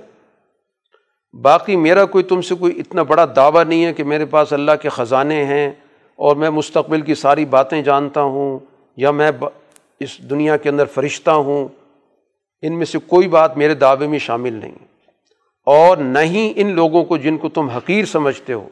نہ میں یہ کہنے کے لیے تیار ہوں کہ ان کو اللہ تعالیٰ کی طرف سے کبھی بھلائی نہیں ملے گی۔ اللہ ان کو اچھی طرح جانتا ہے۔ اگر میں اس معاملے میں ان کے ساتھ کسی قسم کی بدسلوکی کروں گا، تو انی عز المین ظالمین میں ظلم کرنے والوں میں سے ہوں گا۔ تو واضح طور پر کہہ دیا کہ یہ جماعت جس کے ساتھ میں موجود ہوں، اس کو میں کسی صورت میں اپنے آپ سے علیحدہ نہیں کر سکتا۔ تو رسول اللہ صلی اللہ علیہ وسلم کو بھی اسی طرح طبقاتی سوچ سے واسطہ پڑا۔ وہاں پر بھی یہی کہا گیا کہ آپ کے پیچھے چلنے والے، آپ کی بات ماننے والے تو ہمارے غلام قسم کے لوگ ہیں۔ گھٹیا درجے کے لوگ ہیں جن کے پیچھے نہ کوئی خاندان، نہ نہ کوئی قبیلہ ہے۔ اگر آپ ان کو اپنے آپ سے علیحدہ کر لیں تو ہم آپ کی بات سننے کے لیے تیار ہیں۔ تو قرآن نے وہاں پر بھی یہی جواب دیے تو اس واقعے کے ذریعے بھی ایک واضح پیغام دے دیا گیا کہ اس دنیا کے اندر انبیاء علیہ الصلاۃ والسلام کا مشن سوسائٹی کے اندر اس طبقاتیت کو ختم کرنا ہوتا ہے اور وہ ہمیشہ کمزور لوگوں کی آواز بن کر آتے ہیں اور مقابلے پر ہمیشہ وہ طبقہ ہوتا ہے جس کے پاس طاقت، وسائل، اختیارات ہوتے ہیں۔ اس لیے امبیا کی جد وجہد ہمیشہ کمزوروں کو اٹھانے کی ہوتی ہے۔ اور جب انہوں نے نو علیہ السلام کی بات قبول نہیں کی، تو ظاہر طوفان کے ذریعے اللہ تعالیٰ نے ان کو بھی انجام تک پہنچایا۔ دوسرا واقعہ، قوم عاد کے حوالے سے قرآن نے ذکر کیا۔ قوم حود حود علیہ السلاۃ والسلام کی یہ قوم ہے، اور اس سورہ کا عنوان بھی ظاہر سورہ حود ہے۔ قرآن نے خاص طور پہ ان کا بھی ذکر کیا۔ تو ان کی دعوت کی بھی یہی دو بنیادی نکات ہیں کہ سب سے پہلے اللہ کی بندگی، تمام بندگیوں کا، تمام غلامیوں کا انکار، اور میرا تمہارے ساتھ کسی قسم کا کوئی معاوضے کا لین دین کا مسئلہ نہیں ہے کہ تم سے میرا کوئی مفاد جڑا ہوا ہے اور وہ میں مفاد تم سے چاہتا ہوں۔ میرا جو بھی کوئی مفاد یا اجر ہے وہ میرے اللہ کے ذمے۔ میری دعوت تو وہی بنیادی نقطے جس کے ذریعے سورہ کا آغاز ہوا تھا کہ اس تغ فرو ربکم سمت تو وہ کہ اپنے سارے بنیادی سسٹم سے نکلو اور ایک صحیح نظام کی طرف آؤ۔ اور دنیا کے دو نتائج بتائے کہ ایک تو تمہارے اوپر اس وقت قحط کی صورت حال ہے۔ اللہ تعالیٰ تم پر بارش، موسلا دھار برسائے گا، جس سے تمہاری معیشت زراعت بہتر ہو جائے گی۔ اور اس وقت تمہاری طاقت بڑی کمزور ہے، قبیلہ چھوٹا سا ہے۔ اللہ تعالیٰ تمہاری طاقت میں بھی اضافہ کرے گا۔ تو دونوں نتائج جو حود علیہ السلام نے بتائے، ان دونوں کا تعلق دنیا کے نظام سے ہے کہ معاشی خوشحالی حاصل ہوگی اور سماجی طور پر تمہیں افرادی قوت حاصل ہوگی۔ لیکن اس کے لیے تمہیں دو کام کرنے پڑیں گے۔ ایک تو پچھلے سارے عمل سے اپنے آپ کو علیحدہ کرنا ہوگا، جس کو قرآن استغفار سے تعبیر کرتا ہے، کہ ان تمام چیزوں سے برات کا اظہار کرنا ہے۔ جو تمہاری سوچیں ہیں، تمہارا سماج ہے، تمہاری اخلاقیات ہے اور پھر اللہ کی طرف رجوع کرنا ہے کہ جو میں تمہارے سامنے پیغام رکھ رہا ہوں، اس کے مطابق اپنی زندگی کو تم نے تعمیر کرنا ہے۔ تو اس کے پھر یہ دو نتائج جن کا تعلق دنیاوی نظام سے ان کا حود علیہ السلام نے ذکر کیا۔ یہاں پر بھی ان کا جواب وہی دیا گیا کہ لگتا یہ ہے کہ ہمارے بتوں نے آپ کو کو چھو کر آپ کی خدا نخواستہ عقل معاف کر دیے حود علیہ السلاۃ والسلام نے واضح طور پر کہہ دیا کہ میں تم کو بھی گواہ بناتا ہوں، اللہ کو بھی گواہ بناتا ہوں کہ میرا تمہارے اس پورے نظام سے کوئی تعلق نہیں۔ انی بری ام مات و شریکون امندونی ہی جو بھی تم نے شرک کا نظام بنا رکھا ہے، چاہے وہ عقیدے کا شرک ہے، سیاست کا شرک ہے، سماج کا شرک ہے، جو بھی تم نے یہ اشرافیہ کو مسلط کیا ہوا ہے اور قانون اس کے ہاتھ میں دے دیا ہے، میرا اس سارے نظام سے برات ہے۔ بس میں سیدھے راستے پر ہوں، میرا رب سیدھے راستے پر مجھے قائم رکھے۔ اور ساتھ ہی ایک تنبی کر دی کہ میں نے بات ساری سمجھا دی ہے۔ اب یہاں پر اگر تم انحراف کرو گے تو یس تخلف ربی قومن غیر تمہارے علاوہ اللہ تعالیٰ یہ خلافت کسی اور کو دے دے گا۔ اس وقت زمین کا نظام تمہارے ہاتھ میں ہے۔ لیکن اگر تم نے میری بات نہ مانی تو تمہاری جگہ پر دوسری قوم آ جائے گی۔ یہ اختیارات اس کو منتقل ہو جائیں گے۔ تو گویا اس واقعے کے ذریعے مکے والوں کو بات سمجھائی جا رہی ہے کہ اگر تم نے بات رسول اللہ صلی اللہ علیہ وسلم کی نہیں مانی، تو پھر دوسری قوم اس جگہ پر آئے گی اور چنانچہ مدینہ کے لوگوں نے پھر اس جگہ کو پر کیا اور ان کے ذریعے پھر ظاہر کہ سارا مکے کا نظام ٹوٹا ہے۔ اسی طرح قرآن حکیم نے یہاں پر قومی سمود کا ذکر کیا اور قومی سمود سے ان کے پیغمبر صالح علیہ السلام کی گفتگو قرآن نے ذکر کی۔ اب یہاں پر وہ صالح علیہ السلام سے ایک جملہ کہتے ہیں کہ یا صالح قد کنت فینہ مرجون قبل حاضہ اے صالح، اس سے پہلے ہمیں تم سے بڑی امیدیں وابستہ تھیں۔ اس سے پتہ چلتا ہے کہ امبیا علیہ الصلاۃ والسلام سوسائٹی کے اندر بیست سے پہلے بھی ہمیشہ ممتاز سماجی حیثیت کے مالک ہوتے ہیں۔ کبھی کوئی نبی گیا گزرا شخص نہیں بنایا گیا۔ وہ ہمیشہ سوسائٹی کے اندر اس کی ایک ممتاز حیثیت ہوتی ہے۔ اور اس لیے اس کی دعوت میں کوئی ذاتی مفاد شامل نہیں ہوتا۔ کسی کمزور آدمی کو نبوت نہیں دی جاتی کہ ہو سکتا ہے وہ اپنی کمزوری کی وجہ سے، اپنے مفادات کی حصول کی وجہ سے، احساس محرومی کی وجہ سے اس طرح کی بات کر رہا ہو۔ تو کسی نبی کو کوئی محرومی نہیں ہوتی۔ اور ہمیشہ جو وہاں کا سب سے ممتاز خاندان ہوتا ہے، اسی میں سے اس کی بےست ہوتی ہے۔ تو یہاں پر یہی بات ان کی زبان پر آ گئی کہ ہمیں تو آپ سے بڑی امیدیں تھیں کہ آپ ہماری قیادت کریں گے۔ اور آپ نہیں آ کر ہماری سسٹم پہ آرا چلانا شروع کر دیا کہ آپ ہمیں منع کر رہے ہیں کہ سارا سسٹم غلط ہے، اس سے دور ہو جو تو ہمیں تو گویا کہ آپ کی دعوت کے بارے میں بڑا شک لگ رہا ہے کہ یہ آپ کر کیا رہے ہیں۔ آپ کو تو گویا اس سسٹم کے اندر ایک ممتاز حیثیت ملنے والی تھی اور آپ اپنے اس پورے نظام کے خلاف بات کر رہے ہیں۔ تو بار صالح علیہ السلام نے بھی ان کے سامنے واضح طور پر کہہ دیا کہ میں تو دلائل کے بنیاد پہ بات کر رہا ہوں۔ اور اس لیے میں اللہ کی اس دنیا کے اندر نمائندگی کر رہا ہوں، اس کا رسول بن کے آیا ہوں۔ اب میں اس کی نافرمانی تو نہیں کر سکتا۔ تو یہ قوم بھی ظاہر تباہی سے دو چار ہوئی۔ اسی طرح قرآن حکیم نے یہاں پر ابراہیم علیہ السلام کے واقعے کا بھی ذکر کیا تفصیل کے ساتھ، پھر قوم شعیب کا بھی ذکر کیا۔ قوم شعیب کے واقعے میں جو قرآن پہلے بھی ذکر کر چکا ہے، یہاں پر بڑی اہم بات، جب شعیب علیہ السلام نے قوم کے ان معاشی، سماجی مسائل پر گفتگو کی کہ ناپ تول کا نظام درست کرو، جو اشیاء کے اندر تم کمی بیشی کرتے ہو، دکھاتے کچھ ہو، دیتے کچھ ہو، ان کی معیار کا خیال نہیں رکھتے کوالٹی کا خیال نہیں رکھتے، زمین میں فساد مچا رکھا ہے۔ یہ ساری گفتگو جب انہوں نے کی، تو اس پر جو ان کا رد عمل ہے، وہ یہ کہتے ہیں کہ شعیب علیہ السلام آپ بکثرت نمازیں پڑھتے ہیں۔ لگتا ہے یہ جو آپ کی نماز ہے، آپ کی عبادت ہے، یہ آپ کو اس طرح کی چیزوں کی تعلیم دیتی ہے۔ تو گویا انبیاء علیہ الصلاۃ والسلام کی دعوت کے اندر اللہ کی عبادت اور اس کے ساتھ ساتھ سماج کے اندر عدل کے نظام کا قیام ہوتا۔ اس لیے انہوں نے نماز کا یہ نتیجہ انہوں نے ذکر کیا۔ تو اس سے پتہ چلتا ہے کہ نماز بنیادی طور پر سماجی نتائج بھی پیدا کرتی ہے۔ صرف اس کا ایک روحانی اثر نہیں ہوتا، وہ صرف اللہ کی ایک عبادت کی تصور تک محدود نہیں ہے۔ ان کے الفاظ ہیں اصلاۃ کا تمرو کا، نترو کا مایابد آبا ہونا کہ آپ کی نماز آپ کو یہ کہتی ہے کہ ہم یہ سارا راستہ چھوڑ دیں جو ہمارے آبا و اجداد کا بنایا ہوا ہے، اور اپنے مال کے اندر منمانی چھوڑ دیں۔ تو گویا ان نے نماز سے اس نتیجے کو جوڑا۔ تو گویا نماز یہ نتیجہ پیدا کرتی ہے کہ سوسائٹی کے ساری فکری نظام سے علیحدگی اختیار کرو، سارے فاسد معاشی نظام سے کے خلاف بغاوت کرو۔ یہاں پر بھی شعیب علیہ السلاۃ والسلام کی جب بات انہوں نے نہیں سنی، تو ان پر بھی اللہ تعالیٰ کی طرف سے عذاب آیا۔ اس کا بھی قرآن نے ذکر کیا۔ موسا علیہ السلاۃ والسلام کا قرآن نے یہاں پر خاص طور پر ذکر کیا کہ موسا علیہ السلام کی بے بھی فرعون اور اس کے سرداروں اور اس پورے نظام کے مقابلے پر تھی۔ ان لوگوں نے موسا علیہ السلام کے مقابلے پر فرعون کی پیروی قبول کی، تو فرعون اب ان کو آگ کی طرف لے کے جائے گا۔ جیسی قیادت ہوگی نتیجہ ویسے ہی نکلے گا۔ یکدم و قوم ہو یوم القیامہ، قیامت کے روز بھی وہ اپنے انہیں پیروکاروں کو لے کے جہنم میں جا رہا ہوگا۔ فعورد منار وہ آگ میں ان کو داخل کرا دے گا۔ اور اس دنیا میں بھی اس کی پیچھے ہمیشہ لانت ہوتی رہے گی۔ تو گویا مکہ کے لوگوں کو یہ بات سنائی جا رہی ہے کہ جیسے فرعون موسا کا نتیجہ نکلا، اسی طرح خود رسول اللہ صلی اللہ علیہ وسلم کے زمانے کے فرعون کا بھی نتیجہ اس سے مختلف نہیں ہوگا۔ خود حضور صلی اللہ علیہ وسلم نے ذکر کیا کہ میرا فرعون ابو جہل ہے۔ تو گویا ابو جہل تک پیغام جا رہا ہے کہ اس کا انجام بھی فرعون سے مختلف نہیں ہوگا۔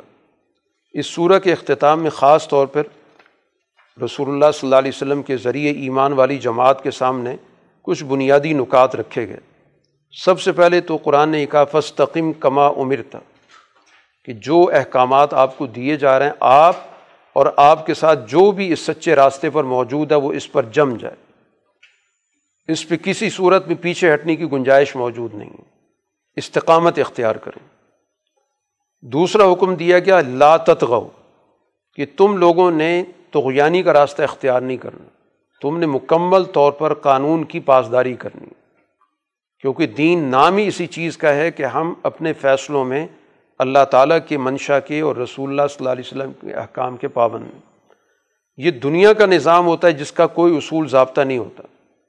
وہ جو چاہتا فیصلے کرتا ہے، جس کی چاہتا ہے زندگی سے کھیلتا ہے، جس کے وسائل پر جب چاہتا ہے قبضہ کر لیتا اسی سے تاغوت نکلا ہے۔ تو گویا کہ تاغوت کے راستے سے اپنے آپ کو دور رکھنا ہے۔ ایسا نہ ہو کہ کامیاب ہونے کے بعد تمہارے اندر وہ سوچ پیدا ہو جائے۔ تو اس لیے اس راستے سے ہمیشہ اپنے آپ کو دور رکھنا ہے۔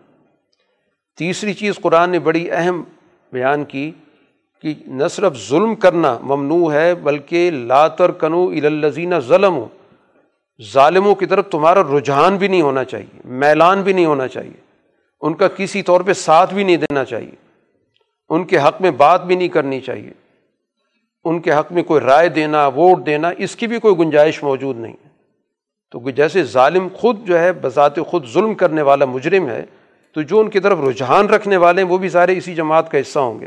فتح کم النار۔ تمہیں بھی آگ چھوئے گی۔ اگرچہ تم نے ظلم تو کوئی نہیں کیا تھا، لیکن چونکہ تمہارا رجحان تھا تم تم ان کے لیے رائے عامہ ہموار کرتے تھے، ان کا ساتھ دیتے تھے، ان کے نعرے لگاتے تھے، تو لہٰذا نتیجہ اس سے مختلف نہیں ہوگا۔ چوتھا حکم دیا گیا عقیم صلاح طرف یہ نہار نماز کا نظام بڑی مضبوطی سے تھام کے رکھو، کیونکہ اسی کے ذریعے تمہارے اندر اخلاقی قوت پیدا ہوگی، اسی کے ذریعے تمہارا اللہ سے تعلق جڑے گا۔ تو تمہارے ذہنوں سے غیر اللہ کا خوف نکلے گا۔ اور جو بھی زندگی کے اندر انسان کی کمزوریاں ہوتی ہیں، ان کمزوریوں کا بھی یہی علاج ہے۔ اور پانچواں حکم دیا گیا وصبر اس راستے میں یقیناً مشکلات بھی پیش آئیں گی۔ تو ان مشکلات کا مقابلہ بھی کرنا۔ اور اللہ تعالیٰ کبھی بھی اچھے راستے پر چلنے والوں کا اجر ضائع نہیں کرتا۔ اب سوسائٹی کے اندر تباہی کیوں آتی ہے؟ کہ سوسائٹی میں فساد روکنے والی جماعت نہیں ہوتی۔ تو نتیجہ یہ نکلتا ہے کہ پھر گیہوں کے ساتھ گھن بھی پستا ہے۔ جب جو ظاہری طور پہ کچھ نیک لوگ بھی موجود ہوتے ہیں جو کسی کے ساتھ زیادتی نہیں بھی کر رہے ہوتے، لیکن چونکہ وہ ظالم کے خلاف نہیں کھڑے ہوتے، تو پھر اس سوسائٹی پر جب عذاب آتا ہے تو اس عذاب کے اندر سب کے سب آ جاتے ہیں۔ وہ قیامت کے روز ہر ایک علیحدہ علیحدہ کھاتا کھلے گا، حساب کتاب ہوگا، لیکن دنیا کا جو اجتماعی نظام ہے وہ ہمیشہ اس بنیاد پر چلتا ہے کہ اس سوسائٹی کے اندر ظلم کے خلاف اگر آواز بلند کرنے والے ہیں، فساد کے خلاف وہاں پر مزاحمت کرنے والے ہیں، تو وہ سوسائٹی اپنے آپ کو بچا سکے گی۔ ورنہ سوسائٹی تباہ ہو جائے گی۔ اس لیے قرآن نے کہا کہ ایسا کیوں نہیں ہوا کہ پچھلی قوموں کے اندر ایسے سمجھدار لوگ ہوتے یا نہون عن الفساد فی الارض، جو زمین میں فساد سے لوگوں کو منع کرتے۔ صرف چند لوگ تھے۔ اکثریت نے ظاہر ہے کہ وہاں پر خاموشی اختیار کی۔ تو یہ خاموشی اختیار کرنے کے نتیجے میں بھی نتائج کے اعتبار سے وہ انہی لوگوں کے ساتھ شمار ہوں گے جو سوسائٹی کے اندر فساد مچا رہے ہیں۔ بطب الزین ظلم و ما اترف و فی وقان و مجرمین اب یہ ظلم پیشہ لوگ کون ہوتے ہیں؟ کس کو ہم کہتے ہیں ظالم؟ کہ سوسائٹی کے اندر تعیش کے راستے کو اختیار کرنے والے۔ ہر شعبے کے اندر جس میں تعیش کا راستہ ہوتا ہے وہ اس کو اختیار کرتے ہیں۔ کھانے پینے کے اندر تعیش کے راستے کی طرف چلے جانا، لباس کے اندر تعیش کی طرف چلے جانا، سرمایہ پرستی کے اندر سب سے بڑا مرض یہی پیدا کیا جاتا ہے کہ لوگوں کے ذہنوں کے اندر اپنی ضروریاتی زندگی کے حوالے سے بھی وہ طریقۂ کار پیدا کیا جاتا ہے جس سے ان کے ذہنوں کے اندر تعیش کی سوچ پیدا ہو۔ اور اسی کا نتیجہ جیسے آج ہماری سوسائٹی کے اندر جو سرمایہ پرست معاشرے ہوتے ہیں، اس میں آپ کی کھانے پینے کی چیزیں بھی برانڈیڈ بن جاتی ہیں۔ کھانا بھی اسی طرح کا ہوگا، لباس بھی برانڈیڈ ہوگا، رہائش کے لیے بھی اسی طرح کا علاقہ تلاش کیا جائے گا۔ یہ سارا کا سارا تعیش کا ایک نظام پیدا کیا جاتا ہے۔ اور اس راستے سے پیدا کیا جاتا ہے جو لوگوں کی ضروریات سے تعلق رکھتا ہے۔ اور عام آدمی کو یہی تأثر ملتا ہے کہ اپنی ضرورت پوری کر رہا ہے۔ اس کو خوراک کی ضرورت ہے، اپنی خوراک کی ضرورت پوری کر رہا ہے، لیکن کس طریقے سے کر رہا ہے، اس یہاں ذہن معاف ہو گیا۔ لباس اس کی ضرورت ہے، لیکن کس طریقے سے معاشرے میں اس کی ضرورت کا استحصال کر کے اور اس کو اس راستے پر ڈال دیا گیا۔ تو یہ ساری سوسائٹی ظلم کی طرف اسی طرح جاتی ہے کہ ایک ظلم پیشہ طبقہ ہوتا ہے اور باقی معاشرے کو وہ اپنی ضروریاتی زندگی کے ذریعے ان کو ایسے راستے پر ڈال دیتا ہے کہ اس کے سامنے فرق مٹ جاتا ہے کہ یہ واقعی ضرورت ہے یا یہ تعیش کا راستہ ہے۔ قرآن نے ایک بڑی اصولی بات سمجھا دی ماں کا نربو کا لی لکل قرآب ظلم باہلہ مسلحون جس سوسائٹی کے اندر لوگ اپنے حالات کو خود درست رکھتے ہیں، عدل و انصاف کو قائم کرتے ہیں، تو اللہ تعالیٰ ایسے تمدن کو، ایسے معاشرے کو تباہ نہیں کرتا۔ باقی اس کا عقیدہ ہے، وہ تو قیامت کے روز اس کا حساب و کتاب ہوگا۔ لیکن اگر اس دنیا کے اندر کوئی سوسائٹی اپنے اندرونی نظام کو درست رکھتی ہے، عدل و انصاف قائم کرتی ہے، حالات کو سنوارتی ہے، اہل و مسلحون تو پھر اللہ تعالیٰ اس دنیا کے اندر اس قوم کو تباہ نہیں کرتا۔ اس دنیا کے اندر اس کو زندگی کا پورا پورا موقع دیا جاتا ہے۔ تو معاشرے گویا کہ ظلم کے ساتھ ختم ہوتے ہیں۔ اگر ان کے اندر عدل موجود ہوگا، چاہے وہ کافر معاشرے ہی کیوں نہ ان کا اس دنیا کے اندر وجود رہے گا۔ باقی عقیدے کی خرابی کا معاملہ وہ اللہ تعالیٰ نے اس کے لیے آخرت کا نظام رکھا ہوا ہے، وہاں پر حساب و کتاب ہوگا۔ تو ایک بڑی اصولی بات قرآن حکیم نے یہاں پر سمجھا دی۔ اب یہ واقعات کچھ ذکر ہوئے تھے۔ ان واقعات کا مقصد کیا ہے، وہ بھی قرآن یہاں پر واضح کر رہا ہے۔ کہ مانصب تو بھی فعادک ان واقعات کے ذریعے در حقیقت آپ کے دل کو مضبوط کرنا ہے۔ کہ جو آپ جد و جہد کریں اس پیچھے تاریخی تسلسل اس کا موجود ہے۔ ہر دور کے اندر انبیاء کے ساتھ اسی طرح کے واقعات ہوتے رہے۔ اسی طرح کے لوگ جیسے آپ کے سامنے موجود ہیں، ان کو بھی اسی طرح کے لوگوں سے واسطہ پڑا تھا۔ اور اس تاریخ سے آج کی جد و جہد اور اس کشمکش کا مستقبل آپ کے سامنے واضح ہو چکا ہے۔ کہ جا اکفی حاضل حق و مو و ذکر علمنین یہ گویا کہ اس کے اندر جو اللہ تعالیٰ نے تمہارے لیے حق بھیج دیا معزت بھیج دی، ایک یاد دہانی بھیج دی۔ اب ان سے آپ کہہ دیں کہ تم اپنا کام کرو، میں اپنا کام کر رہا ہوں۔ منتظر ان نامنتظر تم بھی حالات کا انتظار کرو، میں بھی کر رہا ہوں۔ کہ کامیابی کس کو ملتی ہے اور ناکامی کس کو ملتی ہے۔ تو تمام معاملات اللہ کی طرف لوٹنے والے ہیں، اس لیے آپ سے کہا گیا فعبد ہو و توکل علیہ آپ یکسوئی کے ساتھ اللہ کی بندگی کا جو مشن ہے وہ جاری رکھیں اور اللہ پر بھروسہ کریں۔ اللہ تعالیٰ تمہاری جد و جہد سے غافل نہیں ہے۔ یقیناً آپ کی جد و جہد کامیاب ہو کر رہے گی۔ باخر داوانہ الحمد للہ رب العالمین۔ الحمد للہ رب العالمین۔ ولاقبۃ المطقین والصلاة والسلام علی رسول محمد والی و صحابی اجمعین۔ ربنا آتنا فی الدنیا حسن وفی الآخرت حسن وقینا عذاب النار۔ اے اللہ، ہمارے گناہوں کو، خطاؤں کو معاف فرما۔ ہمارے انفرادی اجتماعی گناہوں کو معاف فرما۔ اے اللہ، قرآن کا صحیح فکر سمجھنے کی توفیق عطا فرما۔ ہمیں صحیح و سچا شعور عطا فرما۔ اس مہینے کے اندر اپنی رضا والے اعمال کرنے کی توفیق عطا فرما۔ اس مہینے کو ہماری تربیت کا ذریعہ بنا۔ اس مقصد کے لیے جو بھی بنیادی تقاضے ان کا فہم عطا فرما۔ اور اس کے مطابق اپنی زندگی کو ڈھالنے والا بنا۔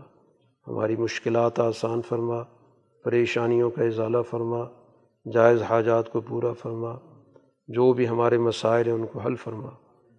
وصلی اللہ تعالیٰ علیہ خیر خلقی محمد والی و صحابی اجمعین۔